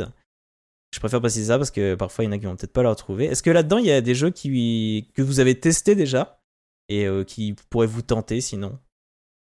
Moi j'ai fait Plague Tale du coup jusqu'au bout. Ouais. J'ai fini Plague Tale. T'as bien aimé ouais. ouais Ouais ouais j'adorais. J'adorais. Et c'est tout, il y en a pas d'autres euh, qui t'ont tenté jusque là non? Non, bah Scorn, Scorn j'ai eu un œil. euh, J'ai eu un œil curieux dessus, mais euh, pas, pas plus que ça, quoi. Je suis Ouais. pas allé plus loin, je l'ai pas lancé. Faudrait peut-être que je lance un de ces quatre, voir ce que ça donne. Mais c'est- ça a l'air très très clivant comme jeu. Très, Ouais, très, il, clivant. il divise pas mal, ouais. Mm. Bah, je, je, testerai, euh, je testerai aussi, je pense, une fois. Mais il a l'air magnifique, hein, dans tous les cas, la DA est sublime, Ouais. graphiquement, ça a l'air très beau. Je pense avec ray tracing et tout le bordel enclenché, là, ça doit être une bonne tuerie, je pense. Et toi, Jen, t'avais des jeux là dans la liste euh Bah, hum, ceux que j'ai déjà testés, c'est les Walking Dead, Ok. euh, parce que je les ai déjà faits. Et ceux que j'aimerais bien tester, bah, Plague Tale. Il faudrait que je fasse le premier déjà, Ouais. mais ça serait bien ensuite celui-ci. Et euh, Scorn, ouais, Scorn pour, euh, pour voir quand même ce que ça donne. Ça pourrait être, ça pourrait être fun. Ouais, moi j'ai- j'aime trop le, le style Giger. En deuxième liste, donc ça c'était à partir du, du 15 octobre. On avait donc Amnesia, Amnesia Rebirth, euh, Gunfire Reborn, Persona 5 Royal, euh, Le Signalis dont tu parlais tout à l'heure, Soma, Phantom Abyss et Frog Detective. Est-ce que là-dedans, euh, Jen, il y en a qui, te tentaient ou que tu connais déjà? Eh bien, alors j'en connais quelques-uns. Enfin, Soma, je l'ai fait, qui, est très très bien. Euh, Signalis est sur ma liste, ainsi Ouais. que Am- les Amnesia et Frog Detective aussi. Donc, du coup, Ah, ça, fait tombe plutôt hein. bien. Soma, je crois que c'est les mêmes qui ont fait Abyss, hein, non euh, Amnesia. Il me semble que j'avais vu ça. Et toi, t'es pas trop. euh, per- euh, toi, t'es peut-être plus Persona, Matt, non? Ou, non, mais il faut que je le plus? fasse. Il paraît qu'il est génial, mais Persona, c'est c'est plus d'une centaine d'heures de jeu euh, pour, Oui. le, pour le. Donc c'est un peu c'est un peu balèze. Non, celui que j'ai bien aimé, c'est Gunfire Reborn que j'avais fait à sa sortie Ah, ok. euh, sur Steam. Je l'avais fait, je l'avais acheté à l'époque euh, à sa sortie, et il est sympa en fait. C'est un c'est un roguelike. Et la particularité qu'il y a, c'est qu'on peut y jouer en coop. Donc un roguelite coop, ça peut être très sympa. Enfin, c'est même très sympa. J'y ai joué du coup avec un viewer, c'était très cool. On a passé un bon moment. Ouais, ok. Euh, j'ai fait Phantom Abyss aussi quand il est sorti. Euh, pareil sur Steam, donc ouais, j'ai tout acheté en fait. Phantom Abyss, excellent. C'est, on doit arriver au bout d'une, au bout d'une sorte de pyramide. Ah oui, oui, je m'en souviens. ouais. et, euh, et donc tu as un principe avec un grappin et tout. euh, Enfin, tu dois avancer. Pareil, tu as un principe de roguelike qui est vraiment, vraiment sympa aussi. euh. Et Signalis, vraiment, je le conseille pour ceux qui aiment les jeux d'horreur, ceux qui aiment un peu Resident Evil aussi. Il y a des très bonnes énigmes dedans, un peu à l'ancienne. Donc ça fait, euh, ça fait plaisir de retrouver des jeux un petit peu comme ça, je trouve. C'est un petit Ça jeu manque. Signalis, il dure combien de temps, tu sais à peu près? Euh, Signalis, il faut à peu près, je dirais 7 heures, quelque chose comme Ouais, ça. donc c'est un petit jeu. Ouais, Ouais, ça peut être chouette Ouais. celui-là. Et euh, oui, j'ai oublié, moi, le plus important, effectivement, personnage, je, le- je l'avais déjà fait, hein, euh, Ok, bien sûr, euh, D'accord, ça marche. à l'époque. Pas le Royal, mais, euh, mais j'avais joué énormément. C'est vrai que moi j'ai j'ai rendu mal avec le style manga. J'aimais un peu. euh, j'ai quand même pas mal eu ma période manga et tout. Puis là je, je, je peux plus avec le design. C'est je, je suis devenu allergique bizarrement. Mais toi, Match, je savais que t'étais pas mal manga, euh, donc c'est pour ça que je te, je te Ouais, demandais. Je ouais, pensais ouais, à que Mais intéressé. je, je me fais, je me fais partiellement harceler pour le faire, ce Persona 5, donc peut-être qu'à un moment je le ferai, mais, Partiellement harcelé. mais peut-être de mon côté, ouais. Et euh, j'en profite parce que du coup, comme on a le premier dimanche du mois, ça tombe déjà le 6, on a eu le temps d'avoir euh, les ceux qui vont arriver. Donc ça, ils sont pas tous encore sur le, le Game Pass. Mm. J'ai date d'entrée. Ouais, on a donc Football Manager, euh, euh, ouais, les deux, et Return to Monkey Island qui sont qui vont sortir dans deux jours. Le 10, on va avoir Vampire Survivor. Euh, et le 15, on va avoir Petiment et Somerville. Et ceux qui sont déjà disponibles, donc c'est Ghost Song, euh, Tiending, et j'en ai oublié un ou pas? Je crois pas. Les Walking Dead. Alors c'est la suite de Walking Dead finalement. Mm. Mm. Walking Dead Mission. Donc là ils ont quasiment toute la série maintenant avec les Walking Dead là. Je sais pas combien il y en a eu en tout mais. Alors là, vraiment, Il y a tout. Hein. pas. Ouais. Et euh, du coup est-ce qu'il y en a qui vous tentent là? Je sais que tu nous avais parlé de Monkey Island toi, euh, euh, Jen l'autre fois même si t'étais pas là, tu nous avais parlé dans le chat. C'était un peu ta reco. Oui, oui. Bah, celui-là, ouais, celui-là, bah, du coup, je l'ai, je l'ai presque fini, je l'ai fait. Euh, après, dans ce- celui que j'attends impatiemment, c'est Pétiment, Ouais. très clairement. Mm. Euh, curieux, et Somerville, Somerville me tente bien aussi. Et Petiment, ouais, il a attendu pas mal, pas mal de temps. Puis moi, vraiment, Monkey Island, euh, je, les, je les ai pas trop joués. J'ai beaucoup vu Mr. MV jouer. Et franchement, je crois que j'ai hâte de le tester et d'en faire un moi-même. Donc ça tombe bien qu'il y en a un qui arrive là le 8. Ça, ça va, être, euh, ça va être très chouette. Et toi, Matt, il y en a un qui te, qui te tente? Bah, pas spécialement le Vampire Survivor qui est déjà sur PC, là c'est son arrivée sur console, si je dis pas de bêtises. C'est possible. Bah, il me semble, il me semble qu'il est déjà sur, sur le Game Pass PC, mais Euh, oui, déjà- c'est j'ai possible. C'est vrai ouais. j'ai pas repéré que c'était que sur J'ai déjà quelques dizaines d'heures sur Vampire Survivor, c'est vraiment sympa. Mais il y a le Ghost Song, moi, qui me tente pas mal. Ghost Song, euh, qui est un Metroidvania, du coup, qui, est- qui me plaît beaucoup. qui reprend un petit peu, euh, qui reprend un petit peu les mécaniques du coup de Metroid, donc avec un bras canon et du coup des des, des, des, des moyens de l'upgrade. Donc euh, ça a l'air sympa, ça a l'air plutôt sympa. Il a un style euh, un peu bien. dessiné, j'ai vu, un peu presque Ouais, BD, tout je à crois. fait, ouais. Mm. Un bon, un bon 2D bande dessinée, c'est, ça, ça a l'air très sympa. Et Pentiment, ouais, forcément. euh, Pentiment, c'était le, le gros mystère de, de toutes les confs que je me suis tapé. Je me suis tapé euh, au moins 4 confs et il y avait Pentiment dedans. Ouais, c'est au vrai. moins C'est 3-4 Oui. fois, euh, 3-4 fois par heure. Donc je pense que le jeu doit être sympa. vrai que tout le monde le veut, mais je pense que c'est peut-être aussi parce qu'on en a beaucoup entendu parler. quoi. Ouais, je pense. La, com, a été, euh, la com a été super. J'espère qu'il sera à la hauteur parce qu'il y a peu de temps, il y avait euh, comment euh, Biomutant qui a eu le droit aussi à une sorte de boost comme ça où il était montré de partout, tout le monde l'attendait avec euh, grosse impatience. Puis en fait, bah c'était pas non plus un énorme triple A et du coup, il y en a beaucoup qui étaient déçus quoi. Ouais. Et pourtant, il avait des qualités. Il, il serait mieux passé si on lui avait fait moins de pub en fait. C'est assez étonnant, euh, Biomutant. J'avoue. Donc dans ceux qui sont partis durant le mois d'octobre, j'ai noté, euh, encore une fois je les donne pas tous, mais j'ai noté notamment euh, Sable, qui avait un style euh, Moebius, si je dis pas de bêtises. Oui. Sinon, euh, rien de bien notable. J'ai marqué peut-être Ring of Pain sur... euh, C'était du deck building jeu de cartes, donc avec un visuel sympa, des monstres en mouvement sur les cartes. Ah oui, c'est vrai que ça avait l'air chouette. Visuellement en tout cas ça avait l'air chouette. Et c'était du deck building. Euh, à partir du 31 octobre, donc là il y a peu de temps, il y a eu Alan Wake qui est parti, American Nightmare, je précise. Backbone, enquête pixel art ambiance Black Sad, ouais j'avais vu ça, ça avait l'air sympa. Je suis un peu, un peu triste que ce soit parti. Euh, j'ai noté Sniper Elite 4 parce que bah, c'est un gros jeu. Personnellement, euh, ça, me rend pas trop triste qu'il soit parti. Et j'ai marqué aussi ce Forgotten City qui était un jeu qui était euh, extrêmement bien noté. Et je sais que par exemple, Silence on joue, on en avait parlé vraiment très très bien. Ils avaient adoré. C'était aussi une mécanique de temps, je crois, où on revenait une boucle temporelle un peu. C'était à la même période que Deathloop et tout. Et il y a eu plusieurs jeux qui avaient cette mécanique-là, et ce qui est pareil, il était vraiment très très bien. Euh, et sinon, euh, là, à partir du 8, il y a Football Manager 2022 qui part, parce qu'en fait, il y a le 2023 qui prend sa place. Et à partir du 15 novembre, j'ai noté qu'il y avait Art of Rally, qui est un petit jeu de rallye avec un style un peu euh, cel shading tout simple, qui avait l'air chouette, euh, qui part. Euh, Next Space Rebel, donc c'est une sorte de Kerbal Space Program, donc un truc où on fabrique sa, fusée, et un peu poussé. Donc il y en a, pour qui, sont clients, donc malheureusement ça, part le 15 novembre, donc si vous voulez jouer, il faut vous jeter dessus. Et, euh, tuc, tuc, tuc. et Supraland aussi, qui a été un jeu qui a été beaucoup joué par des youtubeurs, streamers. Je sais pas si vous y avez joué, vous, euh, Ah, Supraland. je sais plus. Ça Pas dit tout. rien. C'est une sorte de monde un peu bizarre en fait. Moi, j'ai jamais trop compris le- l'intérêt. Enfin, pourquoi on- ils adoraient autant ce jeu C'est un jeu avec euh, pas mal de. C'est une sorte de platformer 3D avec des choses à débloquer ici et là. Je pourrais pas le décrire beaucoup mieux. C'est un peu, un peu un univers euh, étonnant. Je pourrais pas le décrire mieux que ça. On a un message de Tomouf qui nous dit euh, bah, qu'il aime beaucoup les séries Walking Dead. Je sais que c'est une série qui avait pas mal, euh, pas mal appréciée dans les jeux vidéo. C'était du euh, Telltale, là les, euh, Ouais. Ouais. C'était ça. Telltale qui a un peu coulé malheureusement parce qu'ils ont fait un peu trop euh, tout le temps la même chose.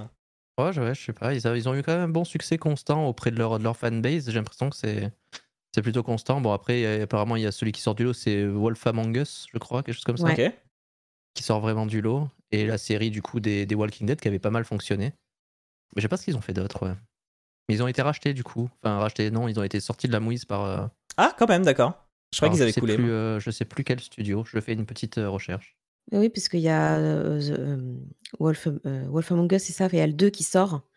Ok. Donc, euh, c'est que techniquement, euh, en tout cas, ça reva pour eux. Parce que euh, dernièrement il y avait aussi euh, mince, Borderland euh, Tales, mais je crois que ça a été repris par une autre boîte parce qu'à la base c'était un Telltales, ça avait pas bien marché. Et là il y en a un autre qui est sorti, mais je crois que c'est une autre boîte qui bosse dessus, qui a pas super bien marché d'ailleurs non plus, je crois. C'est vrai que j'ai pas trop suivi euh, la licence Borderland pour ça. T'as l'info, euh, Matt ou? Non, je cherche, mais là, c'est très grand. Ouais, mais c'est. Mais bon, voilà. Tout ça pour dire qu'en fait, Telltale, ils avaient fait quand même pas mal de, de jeux, souvent un peu dans le. Dans, dans le même genre où c'était euh, du scénario et tout ça, puis ils avaient un peu trop, euh, trop usé leur formule en fait. Ce que faisait pas mal euh, Ubisoft aussi avec Assassin's Creed et tout ça. C'est pour ça qu'Assassin's Creed avait redémarré avec du Origin et tout ça, avec une, une formule un peu différente. Et je vais afficher un message de Linou qui dit Je viens de tester Art of Rally. Ah, d'accord, très joli, mais chiant à mourir. Ah, d'accord. J'ai apprécié l'exploration, mais le mode carrière est sans intérêt pour moi. D'accord. Après, euh, ouais, peut-être. euh, une- ouais, au moins une curiosité à tester. Après, bon, il faut peut-être être fan un peu de, de jeux de course et de rallye. Mais ouais, je sais pas, je trouvais visuellement, il faisait euh, petite voiture toute mimi. On dirait, on dirait peut-être petits, jouets, quelque chose comme ça. Je trouvais ça chouette. du coup, on va passer au jeu. C'est pourquoi on est là. Donc, après Seattle alternatif, Jen nous propose d'aller dans un Singapour futuriste. Nous allons parler de Chinatown Detective Agency. The world is a scary place. What are you doing, Philip? These days, scarier than ever. We're dealing with something serious here. I think you're the perfect asset to help us come to a conclusion. First, a trade war, then a real one, then the collapse of government, and the slow death of law. C'est un jeu qui est fait par General Interactive Co et euh, édité par Humble Games, donc ceux qui ont Humble Bundle, qui publie pourtant pas, mal euh, de bons jeux en fait, euh, Humble Game. J'ai noté par exemple Unpacking ou Moonscars. Donc, donc voilà, c'est plutôt, plutôt un chouette éditeur. Je te laisse en parler, Jen, on t'écoute. Donc du coup, en fait, euh, l'histoire se passe dans un Chinatown futuriste, donc en 2037. On incarne euh, Amira Dharma, donc, qui est une ex-policière qui a ouvert son agence de détective. Donc en fait, le jeu fait un peu penser à un Carmen Sandiego, pour ceux qui connaissent. Alors c'est des jeux un peu anciens. Le premier était sorti en 1985, et après il y a eu, euh, en a eu quelques autres sur, tout, sur PC. Donc en fait, dans Carmen Sandiego, il fallait interroger les suspects, bien gérer son temps, bien connaître la géographie ou alors, faire des recherches, pour trouver, Carmen Sandiego du coup. Donc là, on est un peu dans le même, dans les mêmes mécanismes, on va dire, par rapport aux affaires. donc c'est-à-dire, c'est-à-dire qu'il y a des énigmes, il faut faire des recherches sur internet pour trouver, trouver les, les réponses. par exemple, à un moment, il y a une, une affaire où il faut trouver, le bon vin euh, pour une personne. Et euh, dans la boutique, il y a différentes bouteilles et à nous de faire la recherche sur Internet avec les noms des domaines, etc pour voir quel vin va être celui qui plaît euh, le plus à la personne. donc voilà. Il y a aussi une, une gestion, bah donc une gestion du temps, puisqu'il faut se rendre à l'heure au rendez-vous. Il faut, enfin c'est nous qui réservons nos billets d'avion pour aller ensuite bah, mener les, différentes enquêtes, etc. Donc, il faut bah, choisir les bonnes directions, il faut être à l'heure, etc. Ce qui peut mener à un game over si on est en retard sur certains, certains événements. au niveau du graphisme, c'est un jeu qui est en pixel art et en fait, c'est un mélange, au niveau du gameplay, c'est un mélange de point and click et de visual novel. En gros, la seule influence qu'on a sur l'histoire, c'est simplement bah, de réussir les enquêtes, en fait, et surtout arriver à l'heure au, point de rendez-vous. Voilà, très très important. et en fait, on a le droit à un prologue où on, a trois affaires différentes avec trois personnages différents. Et en fait, à la fin du prologue, on devra choisir une seule personne avec qui, on, pas pour qui on travaillera jusqu'à la fin du jeu. Donc du coup, il y a, on va dire qu'il y a une certaine rejouabilité pour découvrir tout l'univers du jeu, puisqu'après, on n'a plus du tout de nouvelles, enfin, on n'a pas de, pas de, de, de nouvelles des autres personnes. donc, voilà, par contre, après, ce qui ce qui peut être un peu problématique au niveau du jeu, c'est le système de sauvegarde qui n'est absolument pas clair. C'est-à-dire qu'en gros, pendant tout le prologue, on il y a une sauvegarde qui est automatique à la fin de chaque affaire du prologue, donc à la fin des trois affaires. Et ensuite, une fois qu'on a passé le prologue, la sauvegarde, on peut la faire manuellement qu'au début de chaque affaire. Donc du coup, il faut quand même avoir assez le temps de se plonger dedans. surtout, bah, surtout oui, sur, sur PC, parce que je crois que sur, sur Xbox, il y a le, le, la possibilité de, de revenir au jeu. même si la, voilà, mmh. mais sinon sur PC par contre c'est pas possible. Donc mmh c'est un peu ça qui est un petit peu dommage et c'est pas très bien expliqué, pas très bien. ouais, c'est pas pas du tout expliqué. C'est je trouve pas très bien pensé du tout. ou en tout cas, il devrait y avoir plus de sauvegarde automatique. en tout cas, voilà, moi j'ai bien aimé le jeu en général. Je trouvais que c'est, je trouve que c'est une proposition assez intéressante, mais c'est vrai que ça plaira pas forcément à tout le monde, que ce soit bah, le fait que ce soit un petit mélange de point and click et visual novel, donc même si on aime les point and click, on n'aime pas forcément les visual novels, enfin voilà, inversement. on n'a pas non plus beaucoup de, d'emprise sur l'histoire.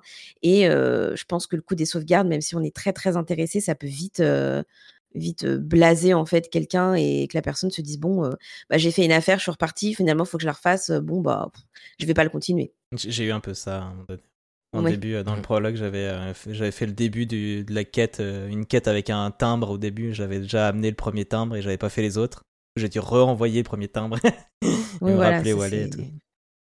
On a euh, une c'est- question c'est de- dans le chat. Donc, dans Chinatown Detective euh, Agency, si on rate une sauvegarde, on perd combien de temps de jeu en gros? Bah, C'est vrai que ça dépend un peu des, des C'est enquêtes. ça, tout, tout dépend ouais, du temps que tu as mis, en fait, euh, de l'enquête. Par exemple, celles du prologue sont assez courtes. Donc, ça peut être même pas, même pas une demi-heure, on va dire. Euh, mais par contre, après, les autres, c'est quand même un peu plus long. Donc, euh, oui, ça peut facilement être une heure. Puis surtout, le temps qu'on passe à. Ça, peut, ça dépend du temps qu'on passe à lire les dialogues, à faire la recherche, à, à trouver tout ça. Donc, ouais, ça peut être euh, pas mal de temps perdu, en fait. Tu fais bien de dire que sauvegarde, c'est c'est pas un truc très clair, parce que moi, j'avais pas compris ça, tu vois. Moi, j'avais compris que. Il y avait seulement. Alors, pendant l'enquête, tu pouvais encore sauvegarder, mais seulement si t'avais pas un truc urgent à faire ou un truc comme ça. Et c'est vrai que c'est. Même mon explication est hyper vague. et du coup, je comprends que c'est pas clair. Et c'est vrai que c'est c'est pas. Ce changement de sauvegarde un peu en plein milieu déjà est bizarre. T'as envie de dire, mais Oui. euh, mets la sauvegarde un peu n'importe quand. euh, C'est c'est pas, c'est pas si compliqué. Après, c'est ouais, c'est peut-être ce côté où si t'as un rendez-vous et que tu sauvegardes en plein milieu, quand tu reprends le jeu, tu vas pas aller au rendez-vous juste parce que t'as oublié que t'en avais un ou un truc comme ça. Je sais pas, c'est peut-être pour ça qu'ils ont fait un truc. euh, Peut-être, mais euh, c'est vrai que je pense que vraiment ils ont voulu reprendre le côté, je pense Carmen Sandiego, parce que c'est vrai que dans ces jeux-là, je crois qu'il n'y avait vraiment pas de sauvegarde, ou alors c'était pareil automatique. euh, mais du coup, autant le côté euh, rétro avec euh, vraiment des, des énigmes à chercher sur Internet, euh, organiser ses voyages et tout, c'est très intéressant. mhm. Autant euh, le côté sauvegarde, ça aurait peut-être été utile de faire plus dans le moderne et Mm. comme n'importe quel point and click, de pouvoir sauvegarder n'importe quand en fait. Toi, Matt, t'en as pensé quoi du jeu du coup? Bah, moi, j'ai quand même pas mal aimé, parce que même si c'est pas du tout mon style de jeu, on connaît mon amour évidemment pour tout ce qui est visual novel et jeu narratif, bien sûr. Mais euh, j'ai beaucoup aimé ce côté-là de. bah, ce côté à l'ancienne de devoir aller sur internet pour euh, trouver les références Mhm. des trucs. Moi, je me souviens d'une énigme, c'était au tout début où il fallait trouver du coup euh, l'auteur d'un livre ou un truc dans Oui. un livre en particulier. Donc, ça, de- je me suis dit, mais chercher sur internet. Et là, je cherche dans le jeu partout. Je fais, mais il est où J'ai internet fait dans le le même. jeu Mhm. je clique sur les ordinateurs, je fais mais je peux pas aller sur internet. Et en fait non, le jeu te dit consensuellement ferme-moi, va sur Mm. internet et tu me réouvres et tu relances le truc. Et ça j'ai trouvé ça cool, euh, j'ai trouvé ça vraiment cool quoi. Et, et plein de petites idées aussi. Bon le pixel art est sublime, le pixel art est vraiment Ouais. vraiment très très beau. Et les, les petites idées sympas aussi, euh, comme, les, comme changer, de- changer, de, changer d'endroit par exemple, c'est tout con, mais tu vas sortir de l'appartement et du coup ça va te faire directement prendre un métro et tu vas avoir du coup l'image de l'appartement avec des portes qui vont se fermer sur l'appartement et puis Mhm. bim, tu vas avoir le trajet en métro qui passe, les portes s'ouvrent et tu es au nouveau lieu. Et je trouvais ça super intéressant, t'as pas mal de petites idées de design euh, super sympas. Mais encore une fois, c'est pas mon style de jeu, donc j'y ai pas passé plus de deux heures, mais euh, c'était quand même super intéressant. Je pense que pour les, pour les, les- les vrais hardcore gamers du, du point and click, euh, c'est un jeu super intéressant. C'est pareil, j'ai pas joué énormément, mais c'est vrai que je, je trouve que tu l'as. Peut-être tu dois être habitué, je pense, Jen, mais c'est vrai que tu trouves que tu l'as un peu mis à la légère cette histoire d'aller chercher sur internet parce que c'est vraiment le truc qui m'a le plus étonné et agréablement surpris dans le jeu. Ouais, c'est qu'en fait, euh, c'est tellement intégré dans le jeu que t'as un bouton en bas où quand tu cliques, ça va t'ouvrir Mozilla ou Google Chrome, quoi.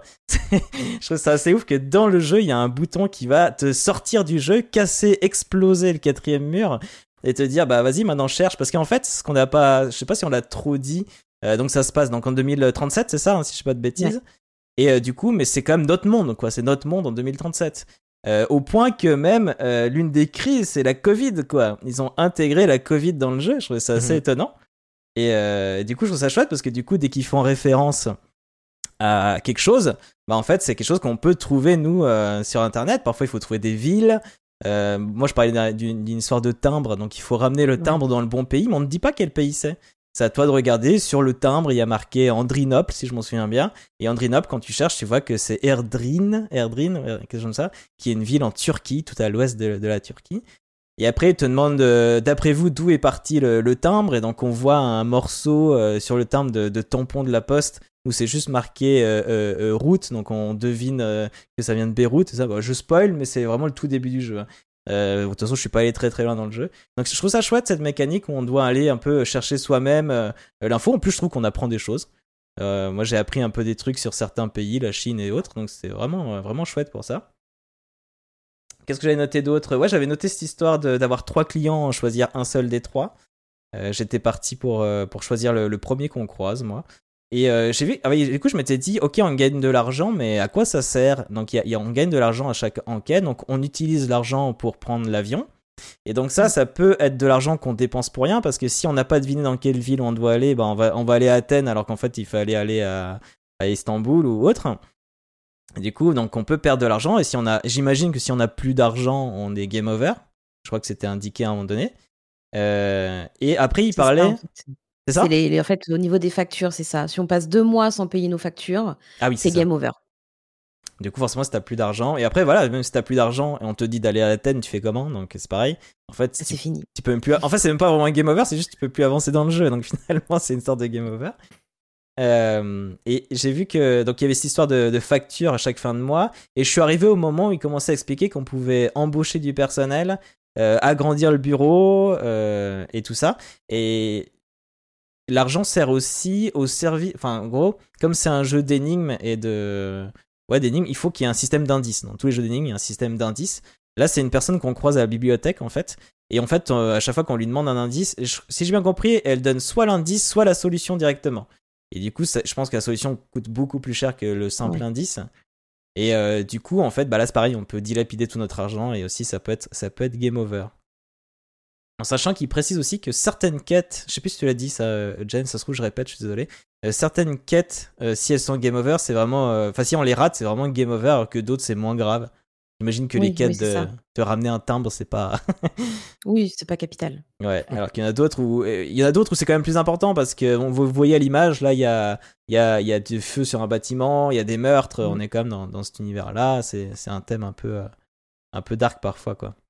Mais par exemple, c'est la, la- une, un des, une des enquêtes de- du prologue où en fait on a une invitation pour se rendre à une soirée et il précise bien que si on est en retard euh, Ah oui. à, à l'heure du rendez-vous, à l'heure de la soirée, bah là c'est fini, c'est raté. Parce Mhm. que c'est c'est capital pour avancer dans l'enquête en fait.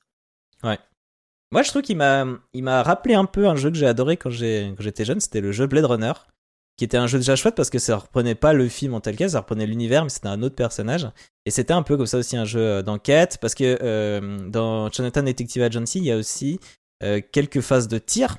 Voilà, on, a, dû tirer, il fallait bien viser un endroit plutôt qu'un autre.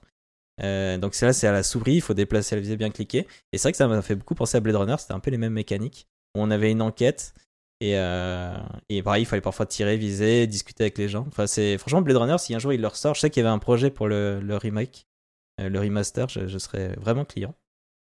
Et euh, j'avais juste noté euh, des petites choses. Il y a un système de hack où, ce qui est basé sur un memory. Je trouvais ça un peu triste de prendre le mécanique du memory, mais so- soit. Mm. Je sais pas s'il Ah se ouais. complexifie après, mais je crois pas. Non. Et euh, j'avais noté quelques petits bugs. Je crois que tu en avais aussi rencontré, toi, euh, Matt. Il me semble qu'on avait déjà discuté. C'est pas Ouais. des gros trucs, mais à un moment donné, euh, euh, j'avais un message qui restait en bas tout le temps affiché. Donc j'ai dû, je crois, sortir d'une pièce et rentrer ou des petits trucs comme ça. J'avais le son du. Tu parlais d'une fête. Donc moi, il y avait une son d'une fête, des gens qui, qui rigolent et qui claquent des verres et ah, ah. Et moi, j'étais rentré au bureau, puis j'avais encore toute cette ambiance qui était active. j'étais au bureau, mais tout le monde buvait un bon verre de champagne. C'était assez marrant. Mais euh, en vrai, là, j'aurais voulu avoir peut-être un peu plus de temps pour, pour y jouer. Peut-être que j'y retournerai un petit peu. Parce que je trouve euh, vraiment la, la mécanique vraiment chouette. Euh, c'est, vraiment une enquête où tu te débrouilles toi-même. C'est à toi de savoir où tu dois aller. Parce que bon, après, tu vas pas n'importe où dans le monde. Quand tu prends un billet d'avion, il y a une liste de villes. Mais bon, il y en a quand même euh, 25-30, je crois, des villes. Il y en a quand même pas mal. Ouais, Mm. 20, au moins, au moins 20 villes différentes. Donc c'est vrai que si t'arrêtes pas de voyager dans le monde entier, t'es paumé, quoi. Parfois, ils disent d'aller dans tel pays, ils disent pas que le- la Grèce, par exemple, c'est Athènes. C'est à toi de savoir ou à toi d'aller chercher, des choses comme ça. C'était chouette, c'était assez complémentaire avec mes parties de GeoGuessr. On a Yoris qui nous dit s'il faut gérer son temps pour être à l'heure au rendez-vous, ça veut dire qu'on a un minuteur pour chaque mission. Alors en fait, on n'a pas un minuteur, mais on a l'heure. En fait, on a le jour et l'heure. Donc, euh, ce qui fait qu'on doit, on doit euh, bien gérer l'heure bah, des, vols euh, qu'on prend, des rendez-vous, des magasins aussi. Quand on doit aller dans un magasin, bah, ils ont certains horaires ou dans les bars, etc. Donc, donc voilà, on a le temps qui file, on va dire, en même temps qu'on joue. Et même visuellement, j'ai vu, euh, il y a des cycles jour-nuit, c'est du pixel art, mais c'est vrai qu'à un moment donné, j'ai vu le, soir arriver, puis la nuit. Euh, c'est vraiment très très joli, très bien fait. Et bah écoutez, euh, la suite. Donc, fini de s'amuser, on va partir, on va tous partir retirer en enfer mais surtout en musique, avec Metal Hellsinger. It takes a lot of rage to stare across eight realms of hell, an ocean of demons, into the eyes of the Red Judge and still think, I'm coming for you.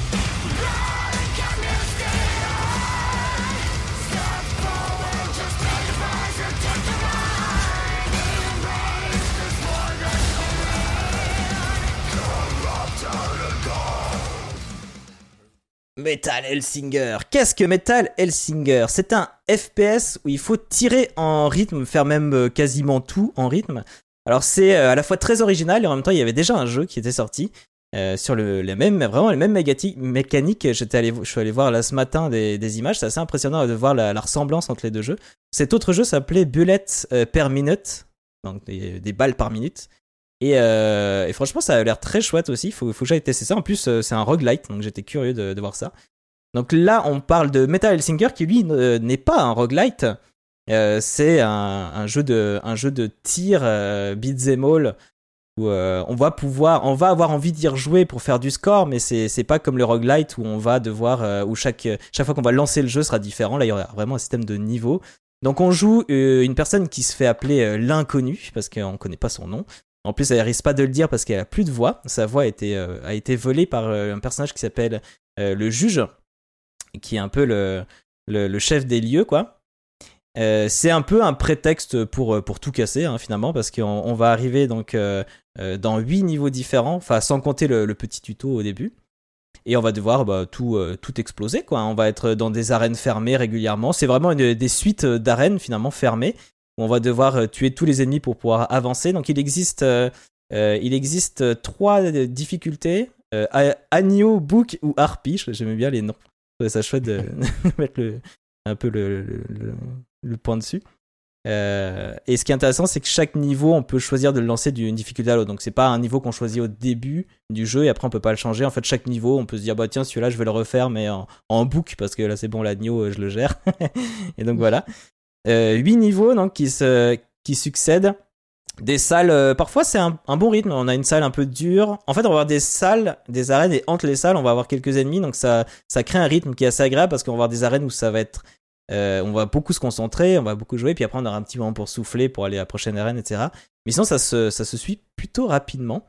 Et euh, à la fin de chaque niveau, on a un boss qui d'ailleurs visuellement est toujours euh, plus ou moins le même boss. qu'en fait, c'est une sorte d'invocation ou de euh, ouais, d'image du juge, donc le grand personnage, qui arrive juste euh, à la fin de, chaque niveau. Euh, au début, les quatre premiers niveaux, on débloque euh, toutes les armes. En tout, il y en a six. Euh, Donc on commence rapidement avec euh, une épée et un crâne. J'ai pas parlé du crâne, il y a aussi un crâne qui parle en fait à notre place. En gros, comme on a un personnage qui parle pas, il fallait nous mettre quelqu'un qui parle pour faire une voix off en fait. Donc on a un crâne qui parle et qui nous sert aussi de, pistolet. Donc on, le tient dans les mains et euh, c'est vraiment le pistolet de base qu'on a souvent dans ce genre de jeu FPS qui euh, tire à l'infini sans qu'on ait besoin de le recharger. On a ça, on a donc euh, l'épée. Ensuite, on a le shotgun, donc fusil à pompe, les doubles pistolets. On a la, hum, la comment euh, l'arbalète. Et à la fin, on a des espèces de lames au bout des chaînes, un peu à la façon de, de, de God of War. Euh, et ce qui est intéressant, c'est que chaque arme, en fait, va avoir une, euh, une mécanique différente et un rythme différent. C'est-à-dire que vraiment, le shotgun, ça va être euh, chaque ton, on va tirer, alors que les deux pistolets, c'est chaque demi-ton, etc. Donc, selon les armes, on va pouvoir jouer différemment. L'épée, c'est encore plus rapide. Et chaque arme a son pouvoir spécial qui augmente. Et ce qui est intéressant, c'est qu'en fait, on peut par exemple jouer le, le, shotgun, enfin le fusil à pompe, jusqu'à avoir la barre de pouvoir, euh, pouvoir spécial au maximum. Ensuite, on va changer pour euh, euh, sortir les deux flingues. Elle aussi, elle aura sa propre barre pour monter euh, euh, à son pouvoir, euh, son gros pouvoir. Et par exemple, euh, au moment du boss, on pourra tout déchaîner. Quoi. On va sortir le shotgun, on va sortir le, gros pouvoir, on va sortir les deux flingues, on va sortir son gros pouvoir, etc. Et ils sont tous vraiment un gameplay très différent. Par exemple, le, le double pistolet, son gros pouvoir, ça va être de poser un double de nous qui va tirer automatiquement. Clairement, c'est mon arme préférée. Elle est un peu pétée dans son pouvoir parce que c'est vraiment un personnage. euh, Enfin, ton double, il vise ultra bien, quoi. Donc tu le poses et il tue un peu tout le monde et toi, tu peux te concentrer un peu sur les, sur monstres qui te posent le plus de problèmes. Euh, le shotgun, je crois qu'il a un gros tir. Et ce qui est intéressant aussi, c'est le l'épée, parce qu'en fait, l'épée de base, c'est au corps à corps. Un peu loin, mais quand même corps à corps. Il y en a une bonne allonge, mais voilà. Et, euh, Et euh, quand on passe dans son gros pouvoir, en fait, c'est une sorte de, de, on fait des mouvements d'épée, mais ça envoie des choses à distance. Et en plus, on peut marteler. C'est vraiment des, c'est même plus des tons, des demi-tons. C'est, euh, des temps, des demi-temps. Et c'est vraiment des, des, des quarts, euh, voire huitièmes de temps. Enfin, on peut vraiment cliquer comme un fou et tirer. Donc c'est assez, assez agréable, assez jouissif. Euh, Il n'y a pas vraiment d'exploration, donc c'est vraiment une suite d'arènes. C'est plutôt bien pensé d'un point de vue level design. Il y a des trucs en hauteur, des trucs un peu plus bas, etc. C'est assez varié. Euh, visuellement aussi, les niveaux sont très jolis, je trouve, et assez variés. Euh, c'est vraiment, en fait, chaque niveau a vraiment un univers euh, personnel, quoi. Euh, donc ouais, il n'y a pas d'exploration comme à la Doom par exemple, où parfois euh, dans Doom on, on pouvait trouver euh, euh, un petit un petit couloir et il y avait souvent un bonus au bout. Ça, ça n'existe pas euh, dans Metal Hellsinger et on euh, pourquoi pas. Moi, ça me va, ça s'enchaîne plus plus rapidement. Euh, je fais, on fait facilement le parallèle à Doom parce que c'est vrai que d'un point de vue univers, on est vraiment dans le même délire. hein. C'est euh, euh, les, anges et les démons, les trucs un peu crades, les trucs qui soignent partout. Encore qu'on n'est pas dans Scorn, hein, mais c'est un peu l'ambiance Doom quoi, pour ceux qui connaissent. Il existe aussi des niveaux bonus qui s'appellent des supplices. Ce que j'ai trouvé vraiment intéressant avec ces niveaux bonus, c'est qu'en fait, quand on les réussit, euh, non, en fait, à chaque fois qu'on débloque un niveau, euh, quand on finit un niveau, on a, je crois, trois supplices par niveau. Et quand on finit un niveau euh, supplice, un niveau bonus, on a le droit à une sorte d'atout, une sorte de boost qu'on pourra mettre ensuite euh, quand on débutera un autre niveau. Et, c'est des trucs assez intéressants. Euh, par exemple, quand on tire, il y a un système aussi que j'ai pas trop parlé, c'est que si on tire en rythme, on a une sorte de jauge qui va monter. Donc ça fera x1, x2, x3 et jusqu'à x16 et qui vont donner donc les dégâts multipliés par 16. Donc si on arrive à tout en, en rythme, à la fin on devient vraiment une machine à tuer. On fait énormément de dégâts. Et ben on pourra par exemple avoir des atouts qui aident ce truc là ou qui nous qui nous qui font en sorte qu'on pourra jamais descendre en dessous de 2, des choses comme ça. Je trouve ça plutôt cool que les niveaux bonus apportent un truc en jeu en fait. Je trouve ça vraiment chouette. Euh, D'ailleurs, ce que j'ai pas dit, c'est que les armes, on les débloque au fur et à mesure des niveaux, mais arrivé niveau 4, on les a tous, et on peut revenir sur les premiers niveaux avec les nouvelles armes. On peut refaire, euh, on peut refaire les niveaux à l'infini, parce que comme j'ai dit, en fait, il y aura un score à la fin, un score euh, mondial, euh, et du coup, on, pourra essayer de monter dans le, ranking. D'un point de vue gameplay, la question, je sais que j'avais écouté donc l'émission Silence en joue, le, podcast, il disait que c'était presque plus un jeu de rythme qu'un FPS. Moi, je suis pas d'accord. Je trouve que c'est un jeu qui arrive très bien à mélanger les deux. Euh, c'est un jeu de rythme, ça c'est sûr. Il y a la musique qui est à fond. En plus, quand on montre, comme je vous dis, dans les multiplicateurs, là, à force de tirer en rythme, on a la musique qui, a, y a encore plus d'orchestration. À la fin, il y a carrément les voix. Quand on est à x16, il y a les voix et on est à fond, quoi. On est vraiment en transe totale. Euh, du coup, c'est vrai que le jeu de rythme, on le voit tout de suite. Il y a aucun souci. En plus, au milieu, on a une sorte de petit indicateur qui nous donne le rythme. Sinon, c'est un peu perdu. Euh, mais je trouve que c'est aussi beaucoup un FPS parce que on a quand même, on doit quand même bien viser. Les monstres parfois ils sont très fins, ils se baladent un peu gauche droite comme ça. Il faut une sorte de mouvement un peu de serpent là pour bien viser. C'est pas toujours simple. Il y en a qui se baladent en l'air, donc il faut quand même savoir bien viser. Donc ça c'est vraiment une composante FPS. Et puis il faut savoir bien se placer aussi. Euh, Il y a beaucoup euh, dans leur level design, comme je disais, c'était plutôt bien pensé. Il y a régulièrement des endroits où on peut se cacher, des piliers, des choses comme ça. Euh, donc voilà, pour moi c'est vraiment un, un très bon mélange des deux quoi. Euh, donc on doit tirer en rythme, on doit aussi faire des dashs en rythme. D'ailleurs c'est très agréable. Euh, ça c'est intéressant de faire des dashs en rythme parce que en fait les multiplicateurs ils se perdent si on si on fait plus rien en rythme. Euh, donc entre deux arènes, si on veut garder ce multiplicateur, bah, on peut faire des dashs en rythme comme ça. Ce qui est pas si simple. Je pensais avoir plus le rythme que ça, ou alors c'est peut-être plus exigeant. Mais c'est très très agréable à faire. Et ce que j'ai adoré aussi, c'est le rechargement. Le rechargement des armes, en fait. Euh, on appuie une première fois pour recharger, mais il y a, un deuxième temps qui est indiqué au centre euh, par un indicateur jaune. Et si on rappuie à ce moment-là, on a une sorte de rechargement rapide. Et ce rechargement rapide, par exemple, est extrêmement bien, par exemple, pour l'arbalète, où en fait l'arbalète n'a que deux balles. Donc on tire, paf, paf. Par contre, quand ça tire, ça explose. C'est un peu le lance-roquette du jeu. Euh, donc ça fait beaucoup de dégâts, mais il y a que deux balles. Et ben si on fait pas le rechargement rapide, on tire pas souvent quoi. Donc à, à force, moi j'avais pris les jeux, je faisais paf, paf. Généralement je fais paf, paf, dash, rechargement, paf, paf, dash, rechargement. Et j'avais une sorte de musique comme ça qui s'était mis en place. Et euh, je trouve que cette mécanique est vraiment très très intéressante. Après, euh, pour revenir aussi sur les d'autres briques de gameplay, il y a donc euh, des cristaux verts qui permettent de soigner. Mais pour soigner, on peut aussi faire comme dans Doom des finishes. Donc on peut vraiment terminer les ennemis. Il y a un bouton qui clignote, on sait qu'on peut leur sauter dessus. On peut les sauter dessus en plus de plutôt loin. Il y a vraiment un grand bond, on peut même limite s'envoler sur eux. Et quand on les finish, du coup, ça redonne de la vie. Et sinon, disséminés ici et là, il y a régulièrement des euh, cristaux rouges dans lesquels on peut tirer qui font une explosion. D'ailleurs, souvent, ils il s'amusent à mettre plein de, euh, de petits ennemis. Vous savez, les ennemis de base, il y a toujours un peu les, les zombies de base ou les, les monstres de base. Souvent, ils aiment bien mettre un cristal rouge et genre 5-6 petits bonhommes autour. Et t'as juste à tirer dedans et voir tout plein de, de chiffres qui apparaissent à l'écran. Et t'as l'impression d'être trop fort et tout. Donc, euh, ils font ça bien, ça fait toujours plaisir. Et qu'est-ce que j'avais dit d'autre? Donc, pouvoir spécial, j'en ai parlé. Euh, ah oui, c'est vrai que j'ai pas trop dit ça, mais les armes sont tellement différentes que moi j'avais un peu des armes attitrées selon les ennemis que j'avais en face. On peut pas en emporter autant que ça. On a toujours le crâne et l'épée avec nous. Ça, on peut pas les enlever. On peut pas. On, peut pas. Enfin, on est obligé de les garder quoi. Et après, on en choisit deux sur les quatre autres armes.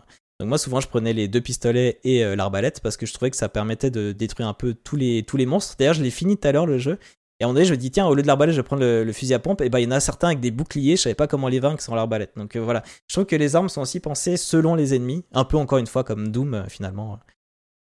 Ce que je peux en dire sinon, euh, bon, les cinématiques, faut, faut, se dire que c'est pas un triple A. Donc les cinématiques, c'est de la 2D, bien dessiné, mais c'est de la 2D animée. C'est pas. c'est pas hyper beau à voir les cinématiques. L'histoire est pas folle du tout. Hein, c'est les fameuses histoires de je me vengerai, etc. etc.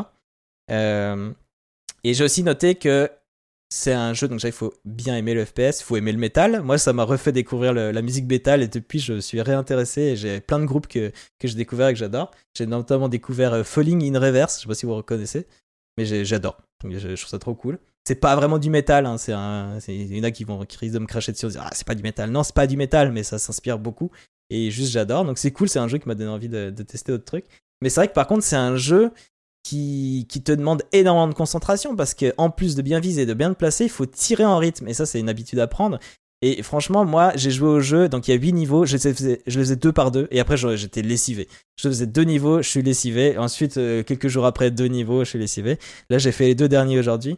Donc ça peut être un défaut en soi, mais en même temps, ça peut être pas mal pour ajouter un peu de durée de vie, parce qu'en soi, le jeu est pas très long. C'est vrai qu'on n'a pas trop parlé de la durée de vie de Chinatown Detective Agency, euh, sur euh, How Long to Beat, donc qui a sur euh, l'application Xbox, il parle de 6-9 heures pour Chinatown Detective Agency, voire 15 si vraiment tu veux tout faire. J'imagine que c'est le fait, de, comme tu disais, Jen, de recommencer le jeu et, de, et de faire toutes les histoires. Et là, pour Metal Singer, il parle seulement de 4-5 heures. Donc c'est un petit jeu, voire 7 si vraiment on est à fond dans, dans le jeu, etc. donc c'est vraiment un tout petit jeu, mais on a envie d'y rejouer à cause de ce score à la fin. Et euh, sans en dire trop et sans spoiler, la fin est ouverte. Euh, donc clairement, il prévoit le, terrain pour un potentiel DLC ou euh, un potentiel suite. Ce qui me plairait énormément parce qu'honnêtement, ce jeu, c'est un vrai coup de cœur pour moi. Genre, ça réunit tout ce que j'aime. Ça réunit du FPS, du bon gros métal, du rythme, un univers un peu dark à la Bayonetta ou Doom, qui sont deux licences que j'adore avec tout ce qui est ange et démon. Et puis c'est très, euh, ouais, on, se fait presque une chorégraphie en, jouant. On a l'impression d'être à la fois puissant et stylé, quoi. On a la classe, quoi. On a la classe quand on joue à Metal, euh, Metal Hellsinger.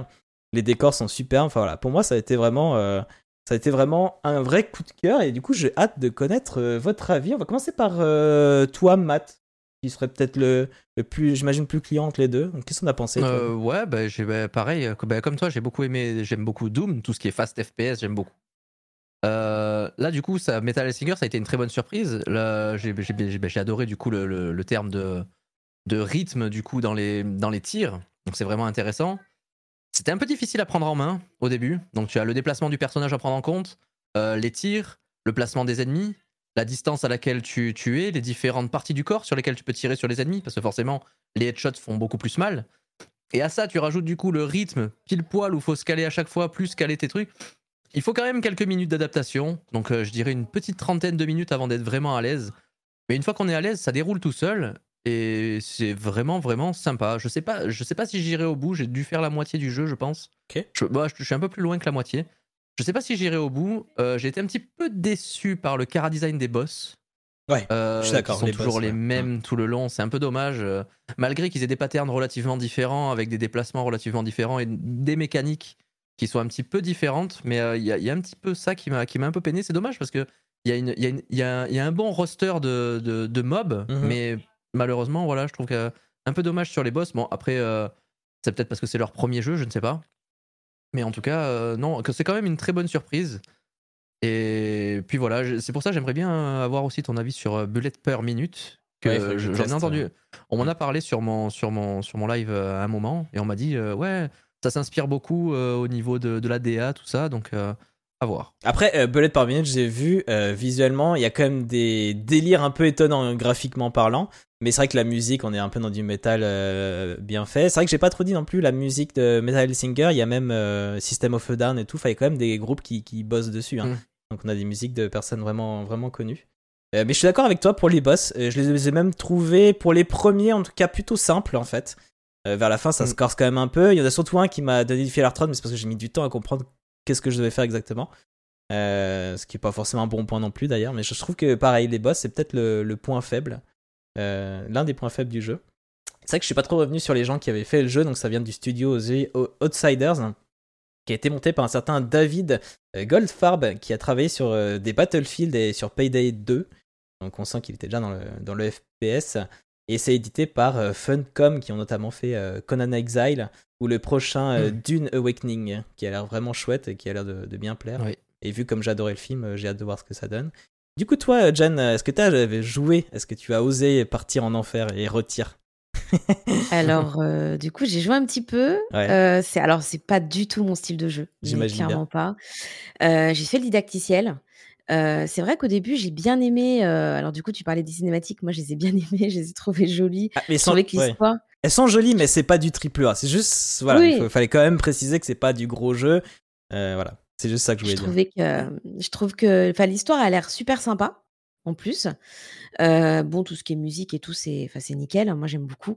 Mais par contre, euh, c'est vrai que le jeu de rythme plus la vue FPS, euh, on est sur le sac à vomi qui est pas très loin pour moi. Donc, c'est un petit peu compliqué. mais, mais j'aurais bien aimé aimer. En fait, j'aurais bien Ouais. aimé que ce soit un style que je- auquel je puisse jouer parce que ça a l'air très intéressant. Enfin, je trouve ça assez original, assez cool et tout. Mais, euh, mais ouais, j'ai pas fait plus que le didacticiel parce que c'est pas trop, pas trop mon style, quoi. T'as d'autres jeux de rythme euh, que t'avais bien aimé, que- auxquels t'as joué euh? J'en ai un, mais j'ai plus le, qui est très connu, mais j'ai plus le nom en tête, donc. euh, l'impression qu'il y a des jeux Final Fantasy en rythme qui sont plutôt bien, euh, bien appréciés. Euh, alors, qu'est-ce que nous avons comme commentaire? Nous avons Entre des Lives qui dit si Guitar Hero était un action RPG. Ouais, c'est un- peu ça, ouais. Et Entre des Lives qui nous dit aussi le crossover de Zanzan s'il y a le système de DMC par rapport au multiplicateur et Guitar Hero. oui, c'est sûr.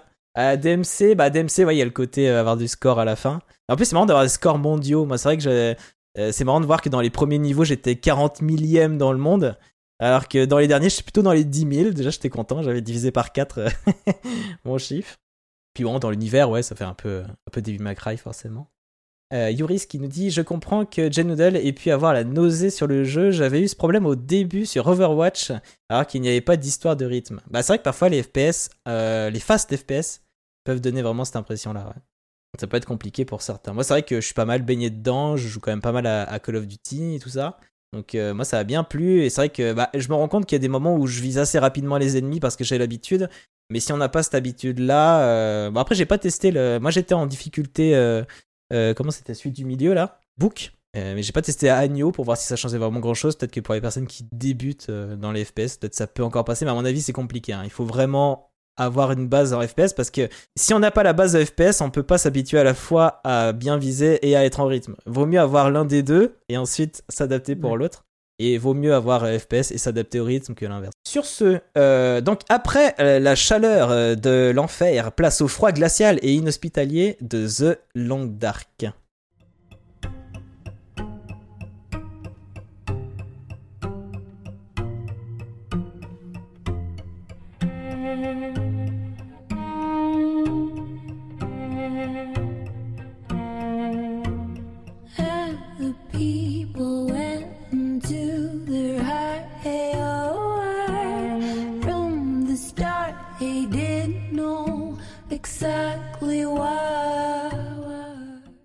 Donc The Long Dark qui est donc sorti euh, par Interland Studio qui semble s'auto-éditer euh, et qui n'a pas d'autres Mhm. jeux à annoncer pour le moment. Donc voilà, un peu une curiosité.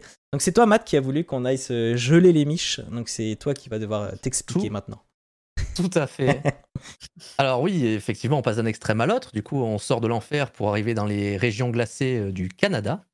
Donc The Long Dark, c'est une expérience euh, contemplative de survie et d'exploration. Le jeu se décline du coup en trois modes. Nous allons, nous allons avoir le mode défi, nous demandant de remplir des objectifs définis. Donc la partie prend fin quand euh, tous les défis sont réalisés, donc dans, dans- dans ce truc-là. On a le mode survie, qui pour moi est la meilleure composante du jeu. Euh, Ah oui. Ça va être, euh, c'est un mode survie, donc comme son nom l'indique, c'est un, c'est un mode bac à sable. On va juste devoir survivre le plus longtemps possible et on va avoir des petits accomplissements à faire dans notre survie. Et en faisant ces petits accomplissements, on va, on va débloquer du coup des compétences, euh, des compétences supplémentaires pour pouvoir améliorer nos prochaines runs de survie et toujours survivre le plus longtemps possible, aller le plus loin possible, fouiller le plus de zones possible. Ça nous laisse une énorme liberté. Et on a un principe d'augmenter son niveau. Donc par exemple, euh, dans le jeu, les, tous les vêtements vont avoir de l'usure. Quand les vêtements sont usés, on va devoir les réparer. À force de réparer nos vêtements, on va augmenter le niveau réparation de vêtements. Donc on va avoir plus de facilité ou réparer beaucoup plus de vêtements, quoi. Et donc on va aussi avoir le mode histoire qui est découpé sous la forme d'épisodes, donc euh, qui sont pas encore sortis, ils sont encore en, cours de en cours d'édition là. Donc pour l'instant, nous avons euh, quatre épisodes. Chaque épisode va avoir quatre ou cinq chapitres, quelque chose comme ça. Donc c'est c'est quand même plutôt costaud.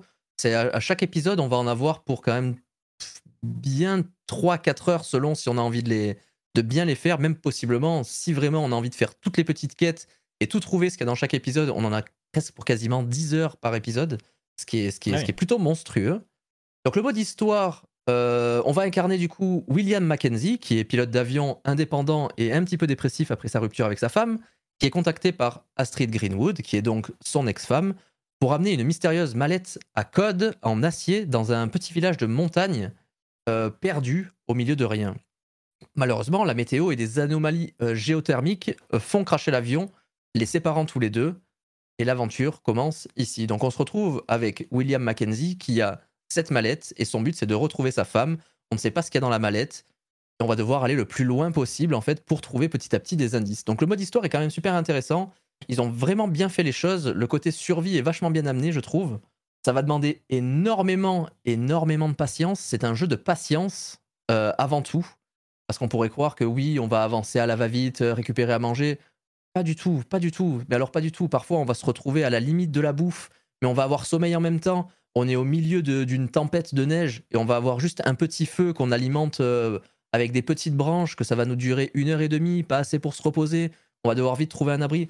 Enfin, le jeu va toujours nous pousser dans, dans, le, dans nos retranchements au final pour toujours réussir à aller de plus en plus loin et que chaque, chaque petite récompense, ça va, être, ça va être mérité en fait. On va devoir mériter chacun de, chacun de nos petits mouvements, chacun de nos petits trucs.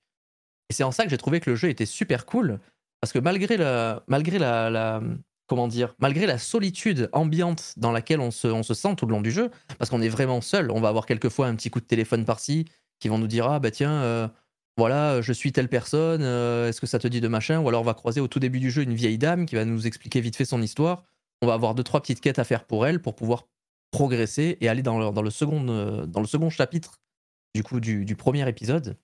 Et ça va être juste en fait énormément de contemplation, énormément de, énormément de poésie dans, dans ce truc-là. Alors, euh, on va devoir survivre à des tas de choses. Il va y avoir le froid, la faim, la soif, mais aussi les animaux.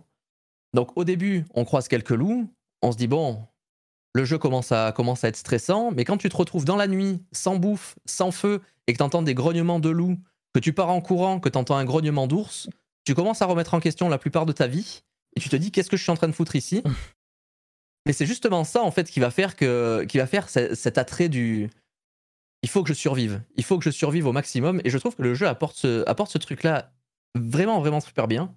Donc euh, l'invitation à l'exploration, elle est claire. Euh, chaque petit morceau de de maison qu'il y a dans un coin, tu as envie d'aller voir parce que parfois les maisons derrière, il va y avoir une porte au niveau du sol, ça va être le sous-sol. Donc dans le sous-sol, tu vas possiblement trouver une note, une note qui va te dire ah ben voilà, euh, j'ai été enfermé ici, euh, je me suis gelé le cul, donc maintenant euh, j'avais planqué des, des affaires dans un bunker qui est à l'autre bout de la map. Et là tu te dis est-ce que ça vaut le coup que j'aille dans ce bunker? Parce que Mhm. chaque déplacement va être un investissement conséquent, mais vraiment un investissement conséquent. Suffit qu'on se fasse attaquer par un loup pour qu'il nous bouffe notre bonnet. Sans bonnet déjà, la, la température de notre corps va baisser drastiquement. Donc on va avoir froid énormément plus vite. Qui dit froid plus vite, il va falloir créer un feu rapidement. Mais le problème, c'est que le bois, ça pèse du poids. Donc on va avoir un inventaire qui va être limité par le poids. Et à chaque fois, il va falloir faire des concessions. Donc est-ce que, par exemple, tiens, pour partir là-bas, j'ai besoin de tant de calories, donc je vais prendre juste ce qu'il me faut de calories, un petit peu d'eau, un petit peu de bois, et comme ça, en route, je sais que entre mon point de départ et le point d'arrivée, je vais pouvoir me créer un petit feu, me faire à manger, et pouvoir arriver à mon point en sûreté. Mais ça encore, c'est même pas assuré, parce que les loups, ils peuvent arriver de n'importe où. Donc il va y avoir différents types de loups. Il y a deux, types de loups euh, principalement. Il va y avoir euh, un type d'ours. Il y a aussi du coup la nourriture à gérer. Donc là, la nourriture à gérer, plusieurs façons. Fouiller des maisons, donc fouiller des maisons pour avoir des barres de céréales, des paquets de chips, du bœuf séché, des trucs comme ça, ou alors chasser. Le problème, c'est que chasser, déjà, il faut avoir de quoi chasser, donc trouver soit des armes à feu, soit un arc, ce qui est relativement compliqué dans le jeu. Au bout d'un moment, ça pleut. hein. Au bout d'un moment, il y a des armes dans tous les sens, il y a des fusils partout, mais bref. Il faut quand même Duty. économiser. euh, Ouais, après Call of Duty. Il faut quand même économiser La les même. munitions parce que malgré qu'on peut avoir quatre fusils dans les poches, euh, si t'as pas de munitions, tes fusils c'est des bouts de bois au final, donc ils servent vraiment à rien. Mais chasser, ça va, en- ça va enclencher une deuxième chose, c'est l'odeur du cadavre. Donc à partir du moment où on va tuer une bête, euh, il va dégager une odeur qui va attirer les prédateurs. Donc tu te dis, bon ben vite, je vais, je vais vite lui arracher les, les- les entrailles et tout avec mon couteau pour pouvoir récupérer la viande. Tu récupères la viande, mais le problème c'est que c'est- du coup c'est plus le cadavre qui sent, c'est toi. Donc tu as une jauge d'odeur. Et donc ça, l'odeur, ben, plus tu vas être euh, selon le sens du vent et plus tu es proche du coup d'un banc de loup, tu peux te faire agresser à tout moment. Donc tu vas avoir ce petit mélange de poésie et de terreur du coup qui se marie super bien. Le jeu te fait passer par 14 émotions en même temps euh, au fur et à mesure de ton aventure. Bon, je sais pas si on l'a compris, j'ai beaucoup aimé le jeu, hein, je l'ai vraiment adoré. Hmm. Je crois que j'en suis à 40 heures dessus, plus euh, au moins 20 heures de survie en off. Et bref, le jeu est vraiment, vraiment génial. Euh, J'ai dit que The Long Dark est aussi exigeant que poétique, aussi beau que terrifiant. Nous avons un jeu faisant passer par diverses émotions, captant notre attention et attisant notre émerveillement. Et je trouve qu'il y a vraiment ce, ce, ce côté poésie dans la solitude, parce que même, même les petites musiques qu'il va y avoir dans le jeu, on va entendre tout le long du jeu des grognements de loups, nos lourds pas dans la neige, la, respiration du personnage épuisé au fur et à mesure de chaque pas. Et d'un seul coup, on va se retrouver à un endroit, on va avoir une belle vision sur un lac gelé, une petite maison en bas où tu te dis, c'est là que je vais passer ma nuit, et c'est cool de pouvoir passer une nuit en sécurité au chaud. Et là, tu as la petite musique qui se lance. Et c'est vraiment, vraiment un, un émerveillement total qui te rassure et qui te fait du bien à entendre. Et c'est en ça que je trouve que le jeu a vraiment bien réussi son pari de faire un jeu de survie contemplatif, malgré que la survie, ça te prend vraiment. On parle de contemplation, mais il y a bien 70% où tu galères à trouver un vieux morceau de steak pour essayer de survivre, ou alors tu fais fondre de l'eau, euh, tu fais fondre de la neige pour avoir de l'eau potable. Donc c'est vraiment globalement la plupart du temps en galère, mais justement c'est comme ça que tu savoures les, les- les petits moments d'accalmie qu'il peut y avoir et les petites découvertes euh, qu'on va faire au fur et à mesure. Donc le jeu est très cool, c'est validé de mon côté à 200%. Ça marche. Et toi, du coup, Jen, t'as as pu y jouer un peu? Euh, oui, alors du coup, j'ai beaucoup aimé le jeu. Je pensais pas aimer autant. Euh, Enfin, rien que le début, le, le- le- enfin, la DA, la musique, tout ça, c'était vraiment génial. Euh, j'ai vraiment été transportée. Bon, par contre, comme très souvent, j'ai mis euh, la difficulté en facile pour profiter un peu de l'histoire, etc. Voilà, pour être à la cool.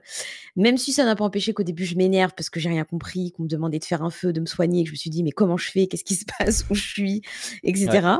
Mais euh, finalement, bah, j'ai appris et c'est- c'était, enfin, c'était pas trop compliqué à. hum, on va dire que les mécanismes ne sont pas trop compliqués à, à comprendre et à, et à apprendre. Et euh, l'histoire, j'ai trouvé l'histoire super captivante. J'ai fait le- l'épisode 1. Il faudra que je fasse le- le- les autres, mais euh, j'ai j'ai vraiment adoré et je compte bien finir le jeu parce que c'est tout ce que Matt a dit, c'est exactement ça. Vraiment, je m'attendais pas à être autant transportée par ce jeu-là, même s'il me faisait de l'œil depuis quelques temps. D'accord. Bah moi, j'ai, tu, tu l'as un peu évoqué. Moi, j'ai un gros problème avec le jeu. C'est il y a, y a- il y a pas de tuto en fait. Il y a, il y a zéro tuto Non. dans le jeu. Zéro tuto. Et, et moi, je trouve ça dommage. Moi, j'ai les personnes qui étaient en live, parce que je l'ai, je l'ai commencé en live, pour en, témoigner, j'ai pété un câble sur ce. J'ai, explosé ma tête sur tous les murs. T'arrives, tu tombes d'un avion, t'es blessé, et t'as pas une blessure, t'en as cinq. Pourquoi pas? T'as faim, t'as soif, t'as froid. On te dit, il faut faire un feu et te soigner. Tu sais pas quelle touche appuyer. En fait, le premier jeu de survie dans The Long Dark, c'est comment jouer au jeu, quoi. Et après, t'as le vrai jeu de survie qui arrive derrière. Et je trouve ça dommage, en fait. Je trouve, vraiment le jeu pas accueillant et ça peut euh, vraiment dégoûter euh, certaines personnes. Alors, s'il y a des personnes qui nous écoutent et qui souhaitent tester le jeu, je vous invite, quand le jeu se lance, à ouvrir le menu en fait et, euh, à vous taper une encyclopédie écrite qu'il y a dans le jeu qui vous explique tout comment on joue. Parce que sinon, vous allez vraiment vous taper, vous taper contre les murs. Je trouve ça dommage qu'il n'y ait pas des petites bulles qui apparaissent et tout. Faire un feu, t'expliques que c'est dans le menu radial, machin. Ah, ah, c'est pour dire faire un feu. Moi, au début, je savais tellement pas comment faire un feu que j'ai jeté du, du, du bois par terre et j'allais avec ma petite allumette, genre ça marche ou pas? Je, je n'ai pas réussi à faire un feu. On me dit de, euh, on me dit que je suis fatigué, mais je savais pas de quoi faire un lit. Je me rends compte qu'après que euh, dans la grotte à côté, en fait, il y avait déjà un lit, parce que je le voyais pas bien et tout ça. On dit de me soigner, j'ai seulement un bandage, du coup, bah, je lance le bandage, ça j'ai trouvé et tout, je suis content. Là, je vois cinq blessures, j'en vois trois à la main, mais euh, il y a des logos différents, mais je sais pas à quoi ça correspond. Euh, j'ai mis du temps à comprendre que du coup, celle qui était en goutte, c'était parce que je saignais, donc c'est sûrement elle qu'il fallait soigner avec le bandage, mais au début, j'ai soigné autre chose avec le bandage, donc ça servait à rien. j'ai pété un câble. Moment, on me dit après, tiens, il y a du cynorhodon, trop bien, tu peux faire un truc pour te soigner, euh, une infusion. Allez, euh, démerde-toi. Alors je fais, je fais bouillir mon eau là. J'attends, euh, je vois qu'il y a une première jauge qui s'arrête, j'essaie de boire. Ah non, là j'ai juste fait fondre et maintenant il faut la faire bouillir pour qu'elle soit bonne. Bon bah voilà. J'attends qu'elle soit bouillie. Je dis bon bah maintenant que j'ai de l'eau qui bout, je peux peut-être mettre mon Cinorodo dedans et je ferai ma, ma concoction et je pourrais enfin me soigner. Ça marche pas, je vais être un câble.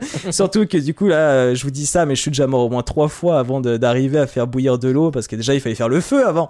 que je savais pas faire le feu. Bref. Et, euh, et le truc qui m'a vraiment encore ça, tu vois, je me dis c'est un jeu de survie, euh, j'ai pas les touches. Peut-être que des gens qui sont habitués à ce genre-là vont tout de suite connaître le menu radial, le machin. Il y a plein d'autres jeux de survie qui sont un peu comme ça. Je me dis peut-être qu'ils sont habitués et savent comment ça fonctionne, ils vont pas être surpris.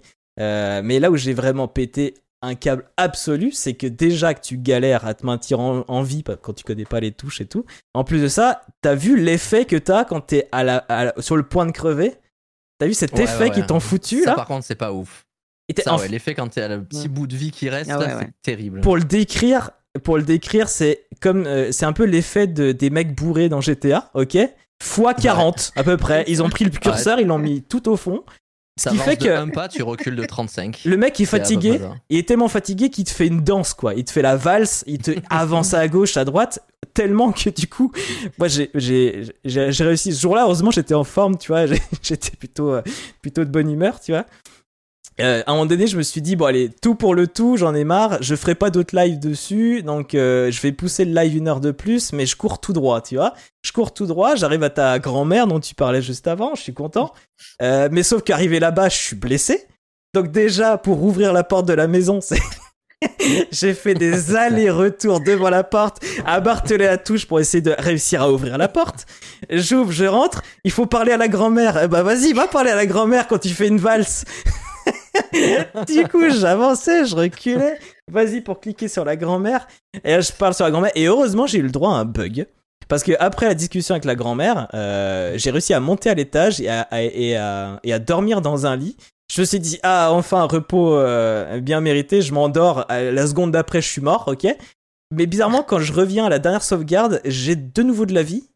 Et euh, je suis en bas, devant la grand-mère. Donc il y a dû avoir une sauvegarde, un truc. Et heureusement, j'ai eu ça, parce que sinon, j'aurais même pu- pas pu découvrir euh, tout, tout le coin qui est à côté de, de, de chez la grand-mère. Et du coup, là seulement, maintenant que je commençais à avoir les mécaniques et que j'étais enfin soigné, euh, enfin, je devais encore avoir quelques blessures, mais j'étais soigné, j'arrivais à trouver de la bouffe parce qu'on était euh, dans la maison de la grand-mère, machin, je lui, je lui ai dévalisé toute sa cuisine. J'ai bouffé tous les canigous et la bouffe pour chien. euh, et j'étais content, j'avais l'air enfin mieux, quoi. Et là, j'ai pu un peu visiter euh, le village, le truc, le machin, et comprendre euh, un peu ce que tu disais, les mécaniques de ah, il y a un petit mot qui dit qu'il a laissé les clés euh, du coffre là-bas, et du coup tu vas. Je commençais un peu à jouer. Je pense que j'aurais pu m'y remettre, mais vraiment, ça m'a. Ce principe de pas mettre de tuto, je ne le comprends pas. C'est vraiment le gros problème Ah ouais. que j'ai avec ce, avec ce j'ai pas eu de souci en démarrant. Il me semble qu'à l'avion, t'as déjà tout ce qu'il faut pour te soigner. T'as un deux bandage il et t'as y a 5 deux blessures. de soins. Ah, j'ai pas trouvé alors. Parce que moi, Ah ouais, sur moi, j'avais qu'un bandage, il me semble. À partir du moment où tu pars de, de l'endroit avec l'avion, tu atterris dans une petite euh, dans une petite crique avec un lac gelé et des petits lapins. À partir de là, normalement, t'es full soigné déjà. Ah oui, après, quand tu remontes euh, et que t'as l'avion, et que t'arrives au niveau de l'avion. Quand, euh, quand tu descends de l'avion, là, t'as as une ou deux descentes, je crois, où tu dois, ou alors tu montes, tu escalades. Ouais, tu escalades. Ouais, ouais. c'est ça, t'as deux escalades, ouais.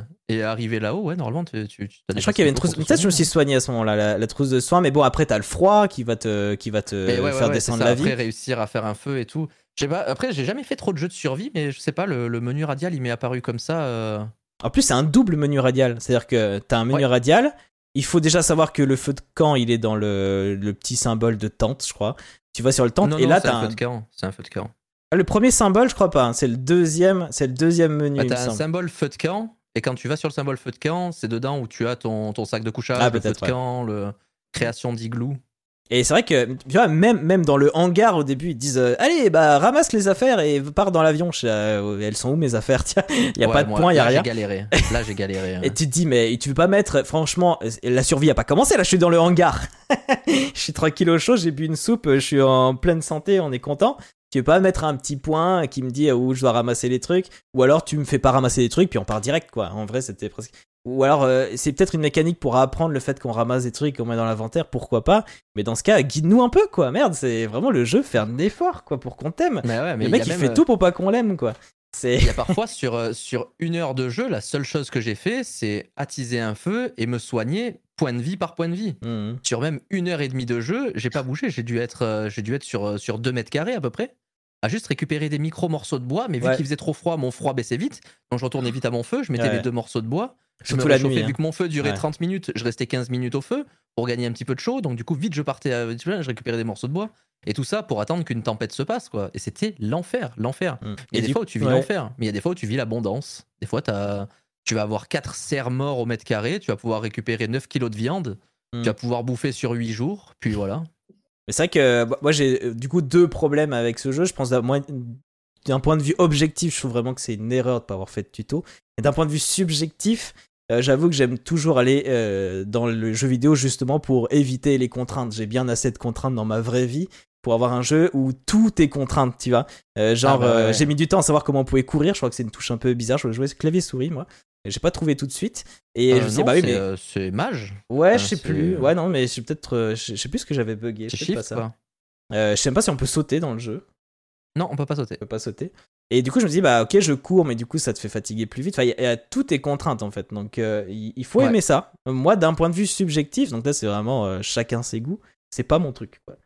Et après, objectivement parlant, je trouve que ouais, le tuto, ça manque clairement. Euh, Et donc, pour faire du thé, on fait comment? Merde. comment on fait du thé avec le thé. cynorhodon Ah, j'ai cru voir qu'on pouvait voilà. les couper en fait. Il faut couper Tu les vas, ouais, baies. tu, vas dans, tu, vas dans ton, tu vas dans ton inventaire, donc sur I, et dans ton inventaire, tu vas avoir un endroit où il y a une enclume et un marteau dessus, ce qui est la, la- la- la- le menu craft en fait. Mm. Et dans les menus craft, tu as différentes sections, donc tu peux avoir. euh, tu as pour créer des vêtements, pour créer des armes, pour créer du feu, pour créer des trucs, et pour créer des soins. Et dans créer les soins, du coup, tu peux débiter ton, ton cynodron là. Et une fois que tu l'as débité en morceaux, et ben là, t'as plus qu'à le, t'as plus qu'à le lancer euh, comme si tu lançais une- un truc à cuisiner, quoi. Mm. Mais là, c'est vas sur, pareil. euh, Sur, cuisiner, tu mets cynodron, et puis, euh, et puis c'est bon. même si je me doutais qu'il y avait sûrement du craft dans le jeu parce que jeu de survie, tout ça, j'ai dû moi-même me balader dans les menus pour voir qu'il y avait un truc avec une enclume et craft. Il y a aucun moment où ils disaient bon allez c'est maintenant qu'il faut fabriquer. Bah au moment du cynorhodon Ah non, ils auraient pu mettre tu vois un petit truc, euh, euh, un faut petit se truc. débrouiller seul, ouais. Par contre, ouais, le jeu te- le jeu t'aide sur très peu de choses. Il faut vraiment ça. se débrouiller seul. Mais après, c'est sur ça qu'il comptait. C'est sur, c'est, ça, ça a été dit. Il comptait qu'il faut savoir se débrouiller seul. Et pareil, tu peux avoir, Ouais, tu peux oui. faire des vêtements aussi. Tu peux faire des vêtements. Et le truc, c'est que les vêtements, il te faut des, des peaux séchées, des trucs comme ça. Et comment faire pour sécher la peau? Ça, t'en sais rien en fait. Donc tu essayes, tu essayes différents trucs. Moi, j'ai jeté des peaux au sol devant un feu et j'ai vu taux de séchage 1%. Je fais bon, bah let's go, euh, je vais attendre. Mais moi, je, je veux bien qu'on nous dise pas séchées. trop, mais si on ne dit même pas comment boire ou te soigner ou les trucs de base, ou même pas les touches, même juste, juste les- te montrer chaque menu, où est-ce que tu trouves chaque truc, qui est à peu près dans tous les jeux. Mm. Ça, ça, ça fait pas partie de la survie. Quand t'es dans la forêt, t'as pas à te dire euh, merde, où est le menu pour faire un feu? Tu fais un feu. Tu vois ce que je veux dire? Donc pour moi, ça te sort vraiment du jeu. Et, euh, et voilà. Après, encore une fois, ça, c'est ce qui a commencé à m'énerver. Et ce qui m'a vraiment tué, c'est cet effet euh, quand on est presque mort. Quoi. Ouais, l'effet, le- ça, c'est vraiment, c'est vraiment un très mauvais choix, je trouve, cet effet-là. Malgré que tu puisses le contrer avec un médicament, mais, mais c'est, Ah, compliqué. ouais. Mm. Parce que toi, Jen, du coup, tu Ouais, disais aussi que t'avais un peu, un peu des problèmes au début du jeu. Oui, au début, bah, ça m'a énervé comme d'habitude. Vraiment, je me suis dit: «Mais voilà, comment je me soigne, comment je fais ci?» et cetera. Puis après, j'ai j'ai compris j'ai réussi à comprendre petit à petit. Heu, alors j'ai pas tout, tout compris, hein, le de plante à faire cuire, j'ai vraiment rien pigé. Ça me rassure. Mais j'ai ouais, j'ai réussi à dormir, à me soigner, à avancer un petit peu, à avancer dans l'histoire et cetera. Donc je me suis dit: «Bon, ouf, ça va». J'ai vite compris le coup de fabriquer les bandages et cetera. Donc ça va. Je pense pas avoir forcément, heu, compris toutes les mécaniques, mais je pense que ah, on va dire assez pour survivre, Mmh. vu que j'ai réussi à atteindre l'épisode 2, donc ça va, mais Ah oui, quand même. Hmm. Euh, c'est vrai qu'on n'est pas trop revenu sur la durée de vie, donc toi tu disais que tu avais déjà pas mal d'heures de, de jeu. Euh, euh, Along Ouais. to Beat annonce 20 à 49 heures. Et ce qui est marrant, c'est que euh, l'autre chiffre, et je sais pas trop à quoi ça correspond, il marque de 226 heures. Je sais pas à quoi ça correspond. Parce qu'en Ouais, soi, c'est euh, le mode survie. ouais, quand on a marre, parce quoi. que le mode, euh, le mode survie, t'as plusieurs, euh, t'as plusieurs compétences à débloquer. Si tu veux tout débloquer, ouais, t'en as au moins pour 200 heures. Ah, ok, d'accord, euh, il y a quand même des trucs. Clairement, ouais. Mm. Ouais, t'as des, t'as des succès, c'est réussir à survivre 100 jours. Donc du coup, à partir de ce moment-là, tu commences à avoir pas mal de, pas mal d'heures de jeu. Sur 100 jours déjà, c'est une petite dizaine d'heures de jeu, je pense. Ouais, donc voilà, si, si vous êtes euh, motivé à vous sentir comme DiCaprio dans le film euh, The Revenant, c'est exactement ça, quoi. Moi, c'est pas trop mon truc, mais, euh, mais voilà. Euh, tac. Alors, qu'est-ce qu'on a comme message? Juris qui nous dit J'ai l'impression que c'est un jeu où l'univers tout entier se ligue contre toi, ça me fait peur. Bah, je parlais de The Revenant euh, il y a deux secondes. c'est vraiment ça, quoi. ça. Entre live, euh, l'entre des lives, pardon, qui c'est comme dans la vraie vie, t'as pas de tuto. Bah oui, mais dans la vraie vie, t'as pas besoin de menu pour faire du feu. Tu mets des bois ensemble et tu mets, euh, t'as une allumette, ça démarre, ok? Parce que ça, on n'a pas dit aussi pour faire. euh, ils ont voulu. Il y a- il y a aussi un aspect un peu réaliste, à minimum. Enfin, quand même poussé, quoi. Il y a pas tout qui est réaliste, mais euh, pour le feu, il faut quand même avoir des grosses branches, mais aussi des petits bouts de bois pour démarrer le feu. Donc il faut trois trucs. Il faut euh, l'étincelle, euh, le gros bois et le petit bois. quoi. Si je, je résume. Donc même ça pour les avoir. En plus, c'est pareil, si t'as une cagette en bois, euh, tu peux la casser, mais ça te prend du temps. Alors, ça prend pas vraiment du temps de jeu, mais euh, ça fait défiler le temps plus vite. Et du coup, t'as ta vie qui descend vachement plus vite. Donc, tout, Ah tout, est, tout, tout est compliqué, quoi. Il faut vraiment aimer ça. Et Yuris qui dit c'est un jeu pour les initiés, alors. Bah, les initiés, ouais. hmm. C'est dommage de dire ça parce que en fait, j'ai vraiment senti que derrière cette barrière, il y avait un vrai jeu super chouette.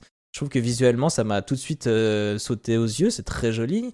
Il y a une ambiance, comme tu disais. Il y a, vraiment une poésie. Je, la comprends. Franchement, ton discours, je le comprends de A à Z. Mais, euh, il faut faire un truc pour, euh, nous donner envie d'accéder, quoi. Parce qu'il faut. Moi, je me suis forcé un peu parce que j'étais en live et parce qu'il fallait en parler là. hein. Sinon, au bout d'une heure, j'étais déjà bon bah tu dégages et je vais jouer à, à Metal Hellsinger. je vais défoncer tout le monde, ça va me défouler et puis voilà. Mais je pense que tu aurais joué hors live, tu aurais peut-être trouvé la patience. euh, Parce que moi, ça m'arrivait aussi. des fois de me, ça m'arrivait des fois de me retrouver dans la sauce, dans des endroits où j'étais vraiment en galère. Je rechargeais la partie un quart d'heure avant.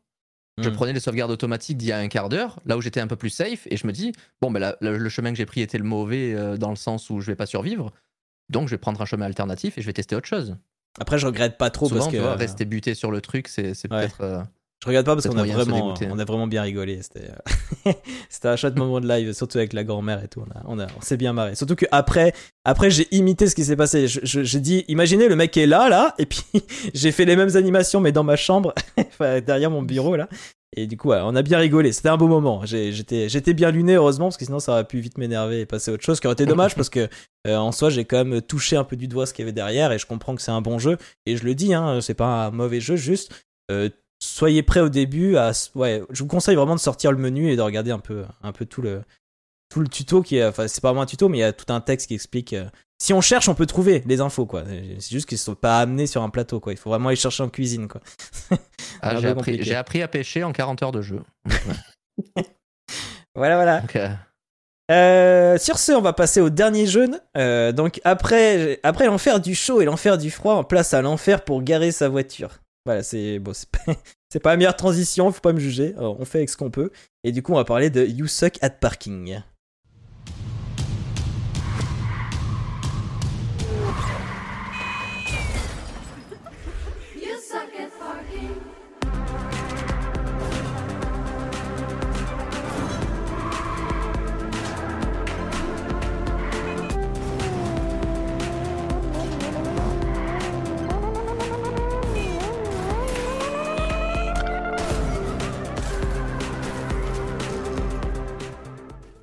Cool, il est très cool le jeu. Ouais. Alors du coup, c'est euh, développé par Happy Volcano, qui s'auto-édite aussi d'ailleurs, euh, et qui avait un autre jeu qui s'appelle Almost Gone, et qui a l'air très chouette. Ça a l'air d'être un petit jeu d'é- d'énigmes. Je sais pas si vous connaissez. J'ai découvert ça vraiment en cherchant euh, le jeu par qui il a été fait. Ça a l'air d'être un petit jeu d'énigmes. Puis tu sais, t'as à chaque fois une sorte de une seule salle qui peut tourner sur elle-même au milieu. Ça fait un peu comme les, petits jeux Lego où il y où il y a une sorte de ou le dernier jeu Todd, Captain Todd. T'as vraiment un tout Mm, petit environnement, puis tu dois un peu tourner autour pour essayer de débloquer. Et ça avait l'air l'ai tellement. Pardon? Je- Pardon, je l'ai fait du coup. euh, The Almost Gone Ah. Ouais. Il est bien, ouais. Et bah moi c'est simple, quand j'ai vu ça, je suis allé sur le site et c'était marqué euh, sur Steam, il est à moins 90%, j'ai fait euh, ou moins 80, je sais plus. Et du coup ça, ça rendait le jeu à peine 2 euros, je crois. Du coup, j'ai dit bon bah j'achète, un jour j'y jouerai. Ça a l'air vraiment très chouette. Euh, donc, You Suck at Parking, euh, petit jeu rigolo qui sera assez vite euh, assez vite décrit, je pense. En gros, imaginez des petites voitures à la micro machine. Euh, vous accélérez, vous pouvez freiner, vous pouvez tourner, mais euh, pas de marche arrière. Et si vous vous arrêtez, c'est mort. Vous recommencez au point de départ. Et le but, en fait, c'est d'aller se garer sur différentes places qu'il y a dans le niveau. Donc, euh, soit on s'arrête et on repart au début et on n'a pas, on pas avancé, soit on arrive à s'arrêter sur une place.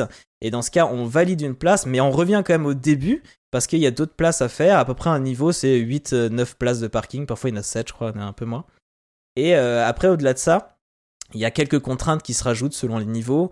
Euh, parfois, il y a la glace qui va rajouter. Donc, en fait, on glisse un peu plus partout. Puis, il y a des, des espèces de, je sais pas, de, de tours qui nous glacent et on devient des glaçons si on reste trop longtemps dedans. Euh, Il y a des mines, il y a des coups de poing mécaniques qui sortent et qui nous font voler à l'autre bout du monde. Et euh, il y, a du, euh, il y a du feu, il y a un peu de tout ça. Et la dernière contrainte qu'on va rencontrer si on joue en multijoueur, c'est les autres joueurs parce qu'on peut se pousser. Euh, du coup, j'ai poussé plein de fois de gêne dans l'eau, ça m'a bien fait marrer. Voilà, en gros, en gros, le jeu c'est ça. Il y a vraiment, il y a, il y a rien d'autre à dire. On a un temps limite, c'est quand même important de le dire. On a un temps limite, donc on peut ne pas tout faire. Et euh, à partir de ce temps limite, on a la voiture qu'on conduit, c'est la dernière voiture qu'on va pouvoir garer. Donc le, le temps tombe à zéro, bam, là on nous dit c'est ta dernière voiture, euh, fais le max pour faire au moins une place de plus. Et euh, généralement une partie en multijoueur, donc nous on a joué tous les trois. Une partie en multijoueur, c'était euh, quatre niveaux d'affilée si j'ai bonne mémoire. Et euh, voilà, ce qui est assez étonnant, c'est qu'il y a un pass de combat. Alors, c'est un jeu qui se joue plutôt bien en solo. Moi j'avais bien, j'avais bien aimé un solo, mais c'est vrai qu'il y a ce pass de combat un peu étonnant. Enfin, ils appellent ça peut-être pas passe de combat, c'est vrai que c'est un truc je sors peut-être de Call of Duty, mais il y a un truc où en gros on peut payer et à force de jouer on débloque plein de choses. Et sur, euh, sur cette ligne, où on... je sais pas comment expliquer, euh, à force de prendre du XP dans, dans, ce, dans cette barre, on va débloquer des choses. Il y en a certaines qui sont gratuites et d'autres qui sont payantes. Euh, et ça m'a un peu étonné de voir ça dans ce jeu-là. Je m'attendais pas à une sorte de jeu a service. Je pensais juste à un petit jeu presque sans prétention. Euh, et à mon avis, j'ai pas tort de le penser comme ça parce que nous, on a voulu jouer ensemble. Je m'étais dit, on va jouer tous les trois. Mais il n'existait pas de, de mode pour s'inviter autre ami. Il disait, c'est une mise à jour qui va bientôt arriver. Je trouve ça un peu dommage. Pour un jeu multi, il pense à mettre le, pass de combat, mais à, à faire un système de multi, on peut s'inviter entre potes. Ça, bon, on verra plus tard. Je trouvais ça un peu dommage. Et euh, surtout, ce qui est triste, c'est que finalement, on a réussi à jouer tous les trois très facilement. Tout simplement, on lançait la partie en même temps. Et comme il y a très peu de joueurs en multijoueur, bah, on se retrouvait tous les trois dans la même partie. C'est un peu, un peu dommage. Je pense que c'est un bon jeu solo. En multi, il y a quand même des gens. On n'a pas mis trop de temps à trouver d'autres joueurs. Puis je crois qu'il attend pas forcément qu'on soit complet pour, euh, pour nous faire jouer. Parfois, on était à peine 5 alors que ça pouvait autoriser peut-être 8-10 personnes. Euh, donc voilà, ça se lance quand même. Mais c'est vrai que la- l'aspect multi, je pense qu'ils ont vu trop gros, quoi. Un peu trop ambitieux. Je pense qu'ils auraient dû pousser le côté solo, puis que le multi, ce soit juste un truc entre potes qu'on se lance de temps en temps. Même si c'est vrai que c'est très marrant de, de se pousser. euh, euh, ou de voir que c'est celui de. Parce qu'en plus, ce qui est intéressant, c'est que euh, s'il y a une mine, par exemple, bah, et s'il y a un autre joueur qui se la prend, nous, on peut passer là où il est passé et euh, on se prend pas la mine, quoi. Donc, les autres, parfois, nous déblayent un peu le terrain, ça, c'est plutôt cool. Euh, inversement, parfois, euh, ils peuvent nous gêner et même leur carcasse peut nous gêner. Et ça, je trouvais ça marrant aussi, c'est que leur, notre carcasse peut aussi valider une place. C'est-à-dire que si on explose juste avant la place de parking, mais que notre carcasse arrive doucement sur la place comme ça, et bah ça valide quand même la place. Et c'est même un haut fait et tout, ça m'a fait marrer. Et voilà, dernier truc que j'avais noté, c'est que la musique est assez étonnante. Là, on en l'a redit encore euh, euh, en off pendant qu'il y avait la bande-annonce. La musique est assez, assez, assez sympa, assez, assez originale, quoi. Ils utilisent des bruits de voiture avec une ambiance un peu chill, euh, je sais pas. Je trouve que ça colle bien à l'ambiance très colorée et micro-machine. Donc voilà, je sais pas, euh, Jen, qu'est-ce que t'en as pensé, tiens, de You Suck at Parking? Heu, bah, je trouve que le jeu est très sympa, heu, très drôle. Heu, le multi était était vraiment cool, même si bien sûr, c'est un peu dommage qu'on puisse pas se se rejoindre plus facilement. Mmh. Bon, comme il y a pas trop de monde, c'était pas très compliqué, mais enfin, c'était pas très problématique, mais c'est vrai que c'est dommage qu'il y ait pas cette fonctionnalité et heu, non, je trouve ça assez drôle parce qu'en plus, ça a permis, heu, hem, on va dire de voir, heu, vraiment, heu, il y avait une salle, heu, 3 ambiances. On Ouais. allait de la personne la plus logique pour se dire: «Alors le niveau, il est fait comme ça, faut passer par là, il y a ça, il y a ça, il y a ça» et cetera et l'extrême, qui était en train de crier dès les 10 premières secondes du niveau. On se demande qui c'est. Ouais, voilà et mais ouais, non, c'est une franchement, c'est une bonne éclate. C'est c'est vraiment très cool.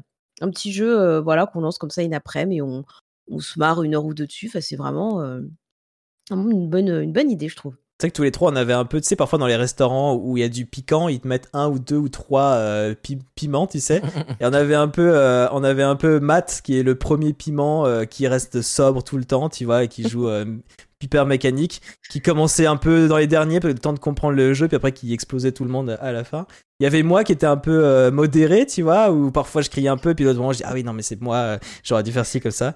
Puis moi il y a Jen qui euh, qui vit les choses euh, à fond, mais qui était, du coup c'était très marrant. C'est toi qui as mis la meilleure ambiance évidemment. Non, c'était chouette de jouer tous les trois. Qu'est-ce qu'on a pensé toi Matt du, jeu? Ah bah j'ai vraiment, j'ai vraiment beaucoup aimé, ouais. j'ai vraiment vraiment beaucoup aimé. Euh, C'était sympa à plusieurs, j'ai testé un petit peu tout seul. C'est sympa aussi. Voilà, le jeu a plein de, plein de super qualités. Alors je voulais revenir juste sur le pass de combat qui s'appelle le pass de parking. Ça, ça, Yes, ça, ça me fout droit de rire. c'est génial. Le fait d'avoir fait un pass de parking, c'est hyper innovant. Ouais. Pas du tout. Non, mais après, c'est euh, après Ah non, ouais, je, trouve que le jeu est très sympa. C'est dommage justement de mettre ce côté, euh, ce côté passe de parking en avant. Quand tu lances le jeu, c'est la Ouais. première chose que tu vois, c'est le premier truc qui est en gros, tu vois. Donc euh, c'est un petit peu dommage, mais euh, mais bon, après ça reste que cosmétique. Donc pour les gens comme moi qui n'ont jamais acheté un skin de leur vie et qui Mhm. s'en contrefoutent, euh, vraiment le jeu est extrêmement fun. Voilà, juste à attendre. Si vous voulez jouer entre potes, ça serait peut-être plus pratique d'attendre du coup le, le mode qui va pas tarder à arriver. Mhm. Mais, euh, mais ça reste faisable. Et c'est un jeu que, ouais, si vous avez le Game Pass, euh, jouez-y. Vraiment, c'est très, très, très, très drôle. Très drôle, facile à prendre en main. Je veux dire, là, en, 3 minutes, Ouais. euh, en 3 minutes, t'as compris Ouais. les mécanismes. Et, et puis voilà, quoi. Puis Ouais. même le mode solo est vraiment sympa. C'est que des petites, euh, entre guillemets, des énigmes d'adresse. Donc, pour arriver aux bons endroits, au bon moment, savoir où sont les trucs et tout. Donc, euh, non, vraiment sympa. Vraiment très fun, très addictif.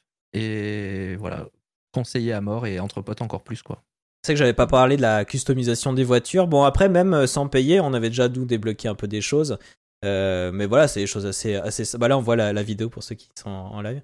Euh, nous, on avait des trucs assez sobres. Quand on avait euh, un deuxième ou troisième modèle de véhicule qui était sorti, puis on changeait un peu les couleurs, un peu, euh, un peu Fall Guys, vous voyez. Il y a un peu un esprit Fall Guys où on avait juste Mhm. deux couleurs et puis voilà, mais on pouvait déjà un peu personnaliser. Après, c'est vrai que ceux qui payent ou ceux qui jouent énormément, Bon bah eux ils ont des trucs funky quoi, ils ont des livreurs de, enfin des livreurs des, des vendeurs de d'hot dog, il y avait plein de trucs un peu foufou comme ça, euh, avec le gros dog qui se balade dessus. On avait vraiment des, des mecs qui ont dû, euh, ah, on a vu quand même des joueurs qui avaient des niveaux incroyablement grands parce qu'on a un niveau Ouais. et il y en a qui étaient, nous on était niveau 4, 5, ils étaient 70 et tout. On se dit waouh ils ont joué combien de temps à garer des voitures quoi. Mais euh, moi j'ai, ouais j'ai bien aimé. C'est un chouette jeu. Je trouve que ça aurait été un jeu qui qui aurait pas mal son sens en en petit jeu, tu vois, Switch ou quoi, un petit jeu, euh, jeu de société que tu sors un peu quand il y a des amis, quoi. Donc euh, le Game Pass, ouais, si vous avez la Xbox, euh, ça peut être pas mal de sortir. Après, il faut pas mal de, de manettes et tout. Je sais pas s'il y a du. En fait, je vous dis ça, mais je sais même pas s'il y a du du split screen dans ce dans ce jeu en vrai. Ce serait malin, mais j'ai l'impression qu'ils, je sais même pas s'ils l'ont mis en fait. Je ouais, non, je suis pas sûr. Parce que, ouais, c'est vrai qu'ils ont un modèle économique, on dirait euh, Call of Duty ou Fall Guys, alors qu'ils auraient dû plutôt prendre un modèle économique à la Mario Party, quoi, finalement. Pour moi, c'est c'est Ouais, vraiment un petit plutôt, jeu. ouais. Ou, Bah, euh, ils ont pas la quoi. communauté, je veux dire, je pense. Ils ont pas la communauté pour avoir. euh, bah, Fall Guys, on comprend. Fall Guys, c'est un carton monstrueux, Mm. donc on comprend le modèle économique. Mais là, là, à mon avis, la commu doit être vraiment, vraiment pas énorme. Après, Mm. euh, après peut-être qu'elle est très engagée, donc très payeuse. C'est un petit peu ça qu'ils recherchent sur ce genre de modèle économique-là. C'est pas vraiment beaucoup de gens qui payent un petit peu, mais c'est quel- une poignée qui va payer beaucoup. C'est la, la technique, Mm. la technique de la baleine. La baleine, comme ouais. ils appellent ça, quoi ça. la fameuse baleine. Donc euh, ouais, donc ouais, je sais pas, le modèle économique, je trouve ça un peu douteux, mais euh, mais, mais le jeu est fun, donc euh, pour s'amuser. De toute façon, je pense pas que ce soit un jeu. Enfin, personnellement, c'est pas un jeu sur lequel j'ai envie de passer euh, même 20 heures dessus. Ça me paraît beaucoup. Mm. Ah, mais t'as eu envie de le relancer là en regardant la bande-annonce, donc c'est. Là, j'ai eu envie de le relancer. Ouais, moi non, aussi, hein, carrément, j'ai- faire, un petit peu de mode solo, euh, carrément. Après, je suis Ouais. pas très jeu compétitif, c'est pas trop trop mon truc de faire. euh, de, de, de- de- d'être le meilleur, d'avoir Ouais. les meilleurs temps, tout ça. Donc, euh, si je peux faire mon petit mode solo, finir mes petits niveaux tranquilles et après passer à autre chose. Il y, a, il, y a, il y a de quoi, hein, il y a de quoi le, le mode solo, il avait l'air quand même bien fourni. Euh, là, niveau Mm. durée, il parle de 8-14 heures, voire 32 heures. euh, je pense que ça, c'est quand tu peux vraiment euh, euh, pousser un Ouais. peu le multi à fond et tout ça, quoi. Bon, bah, super, nickel. Euh, est-ce que vous avez. Ah oui, du coup, euh, bah, tiens, Jen, est-ce que tu as une euh, recommandation euh, Donc, hors du Game Pass, ça peut être euh, film, euh, musique ou un jeu qui est hors du Game Pass? Oui, il y a euh, le cabinet des curiosités de Guillermo del Toro qui est sorti sur Netflix.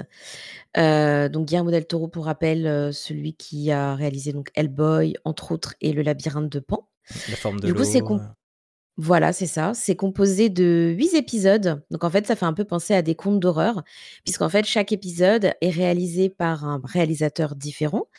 Pareil pour le scénariste, sachant que Guillermo del Toro est toujours scénariste ou peut-être consultant sur chaque épisode.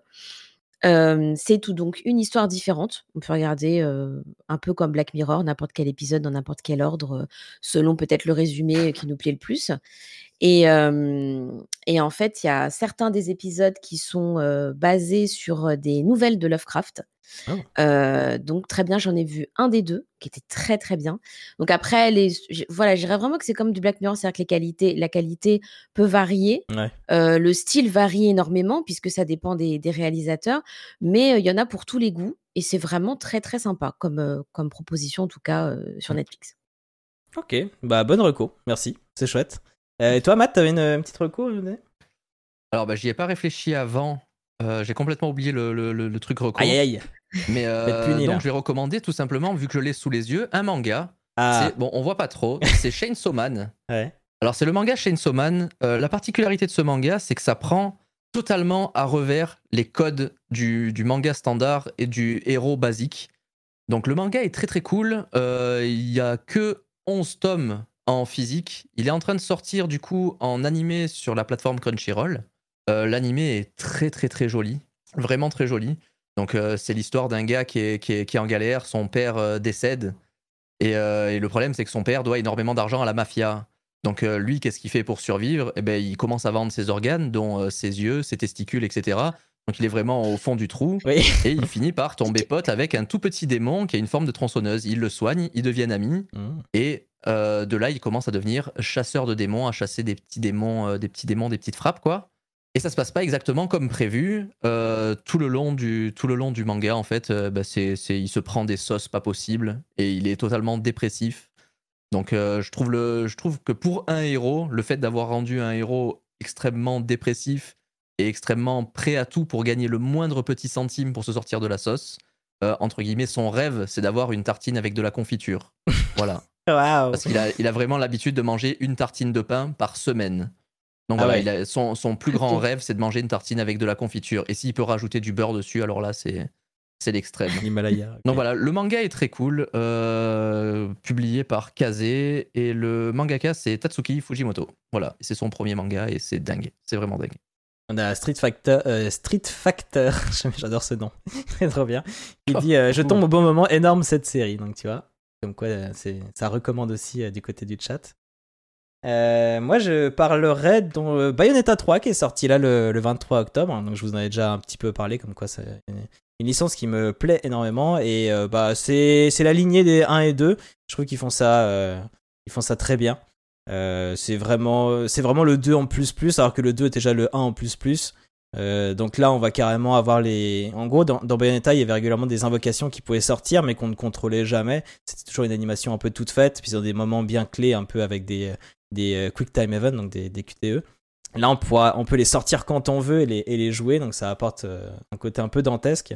Puis voilà, il y a toujours cette sensation de, de puissance absolue, incroyable dans tous les Bayonetta. Donc j'aime beaucoup. Il y, a, il y a des petites choses, voilà, on aimerait toujours que ce soit encore mieux que ce que c'est déjà, mais c'est si vous aimez les deux premiers Bayonetta, euh, foncez, il est, euh, il, est- il est mieux en fait, il est, il est tout aussi bien, voire beaucoup mieux. Euh, maintenant, je veux bien, du coup, Jen, est-ce que tu as quelque chose de prévu durant le mois de novembre sur ta chaîne ou pas Un truc euh, à noter? Bah, durant le mois de novembre, il y aura comme d'habitude, heu, de de la coop sur des jeux d'horreur le samedi, en général. Et heu, par contre, j'ai pas mal de découvertes indé à faire parce qu'en octobre, entre, heu, les jeux d'horreur, plus ces certains moments où j'ai pas vraiment streamé, du coup, là, j'ai pas mal de de découvertes, bah, de découvertes indé, à faire partager, donc j'ai hâte. Voilà. OK, cool. Et toi, Matt, t'as un truc de prévu, mois de novembre? Alors pas spécialement, ça va être, ça va être, je pense, la découverte de Dark Souls 2. Heu, c'est le seul Ah, que OK. j'ai pas fait, donc peut-être que je vais me lancer dans Dark Souls 2. Heu, sinon toujours du jeu indépendant le samedi, au moins jusqu'à la sortie de Pokémon Scarlat, heu, OK, ouais. Scarlet et Violet et très certainement, Callisto Protocol en fin du mois. Yes. Mais voilà, sinon, un petit peu déçu. Ah non, il sort le 2 décembre Callisto Protocol. Ouais, je sais si ouais, je sais pas a été repoussé encore Non, je croyais que c'était. Ouais, ouais, il avait été repoussé. Mmh. Et, Et du coup, euh oui, pas de God of War Ragnarok, étant donné que bah, je n'ai pas la- le support pour. Ouais, dommage.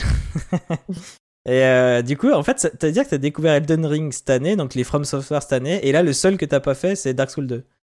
Ouais, C'est vrai que t'as ouais. fait tout là. euh, Je les ai tous faits, ouais. Dans la, dans... Bah, j'ai pas fait tous les DLC de tout. Il me manque le DLC de Bloodborne, je crois. Et peut-être. euh, non, ouais, c'est tout. Je crois que le DLC de Bloodborne. Ah ouais. Et le DLC de Dark Souls 3 aussi. Pour moi, moi, ce sera le. Je vais essayer de voir pour faire un petit truc pour l'anima- l'anniv de ma chaîne. Ouais, c'est la première fois que j'ai un anniversaire. Le 21 novembre, là, ça va faire un an que je suis euh, sur Twitch. Donc, on va essayer de se faire un, un petit truc. Euh, puis sinon, voilà, rien de spécial. Je verrai peut-être si je fais un live Bayonetta. Puis après, il y aura évidemment les jeux qui seront ensuite chroniqués euh, Game Pass ou sa case. Donc, euh, la prochaine émission, ce sera le premier dimanche du mois de décembre. Euh, je vois que Yuris, donc l'une de mes modératrices, a fait un sondage. Alors, Game Pass ou ça casse, les viewers ont voté. Pour Chinatown Detective Agency, ça passe nickel à 100%. Euh, malheureusement, pour Metal Hellsinger, ça, ça casse à 60%. Ah, quand même. Ça a pas trop, pas trop plu. Euh, The Long Dark passe doucement à 67% pour. Euh, et You Suck at Parking, ça passe tranquillou à 100%. Ah, ouais, c'est. Ouais, ouais, ces petits jeux, euh, voilà, petits jeux. Petit jeu de société que tu sors quand t'as des potes, euh, puis même le petit jeu que tu, tu sors juste pour t'amuser, rire un peu. euh. En vrai, c'est sur le Game Pass, donc autant, autant le lancer, quoi. On a Street Fighter qui nous dit... Monsieur, Monsieur Manette va voir à l'occasion la vidéo de Alt 236 sur les Dark Souls. Super intéressant. Est-ce que tu l'as déjà vu? Ouais. J'étais euh, ouais, j'étais en train de répondre, mais oui, oui, je l'ai déjà vu. Ouais, ouais, j'adore Al 236, j'adore ce qu'il fait comme vidéo. euh. C'est vraiment super à chaque fois. Il fait que des super formats sur, euh, sur des tas de choses et c'est très très cool. Bah, Moi, je le connais de nom, donc euh, si c'est noms beaucoup sans l'avoir dans- vu, c'est qu'il doit être bien.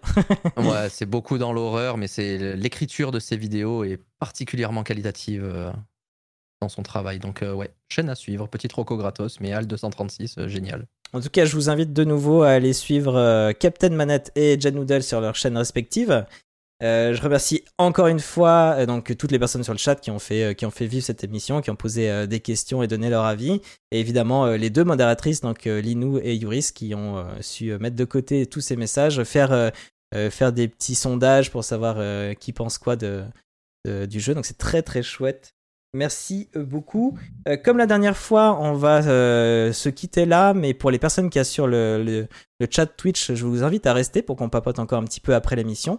Mais on va se dire au revoir pour les personnes du podcast. Euh, bye bye, à- au mois prochain. Ciao ciao. Salut Salut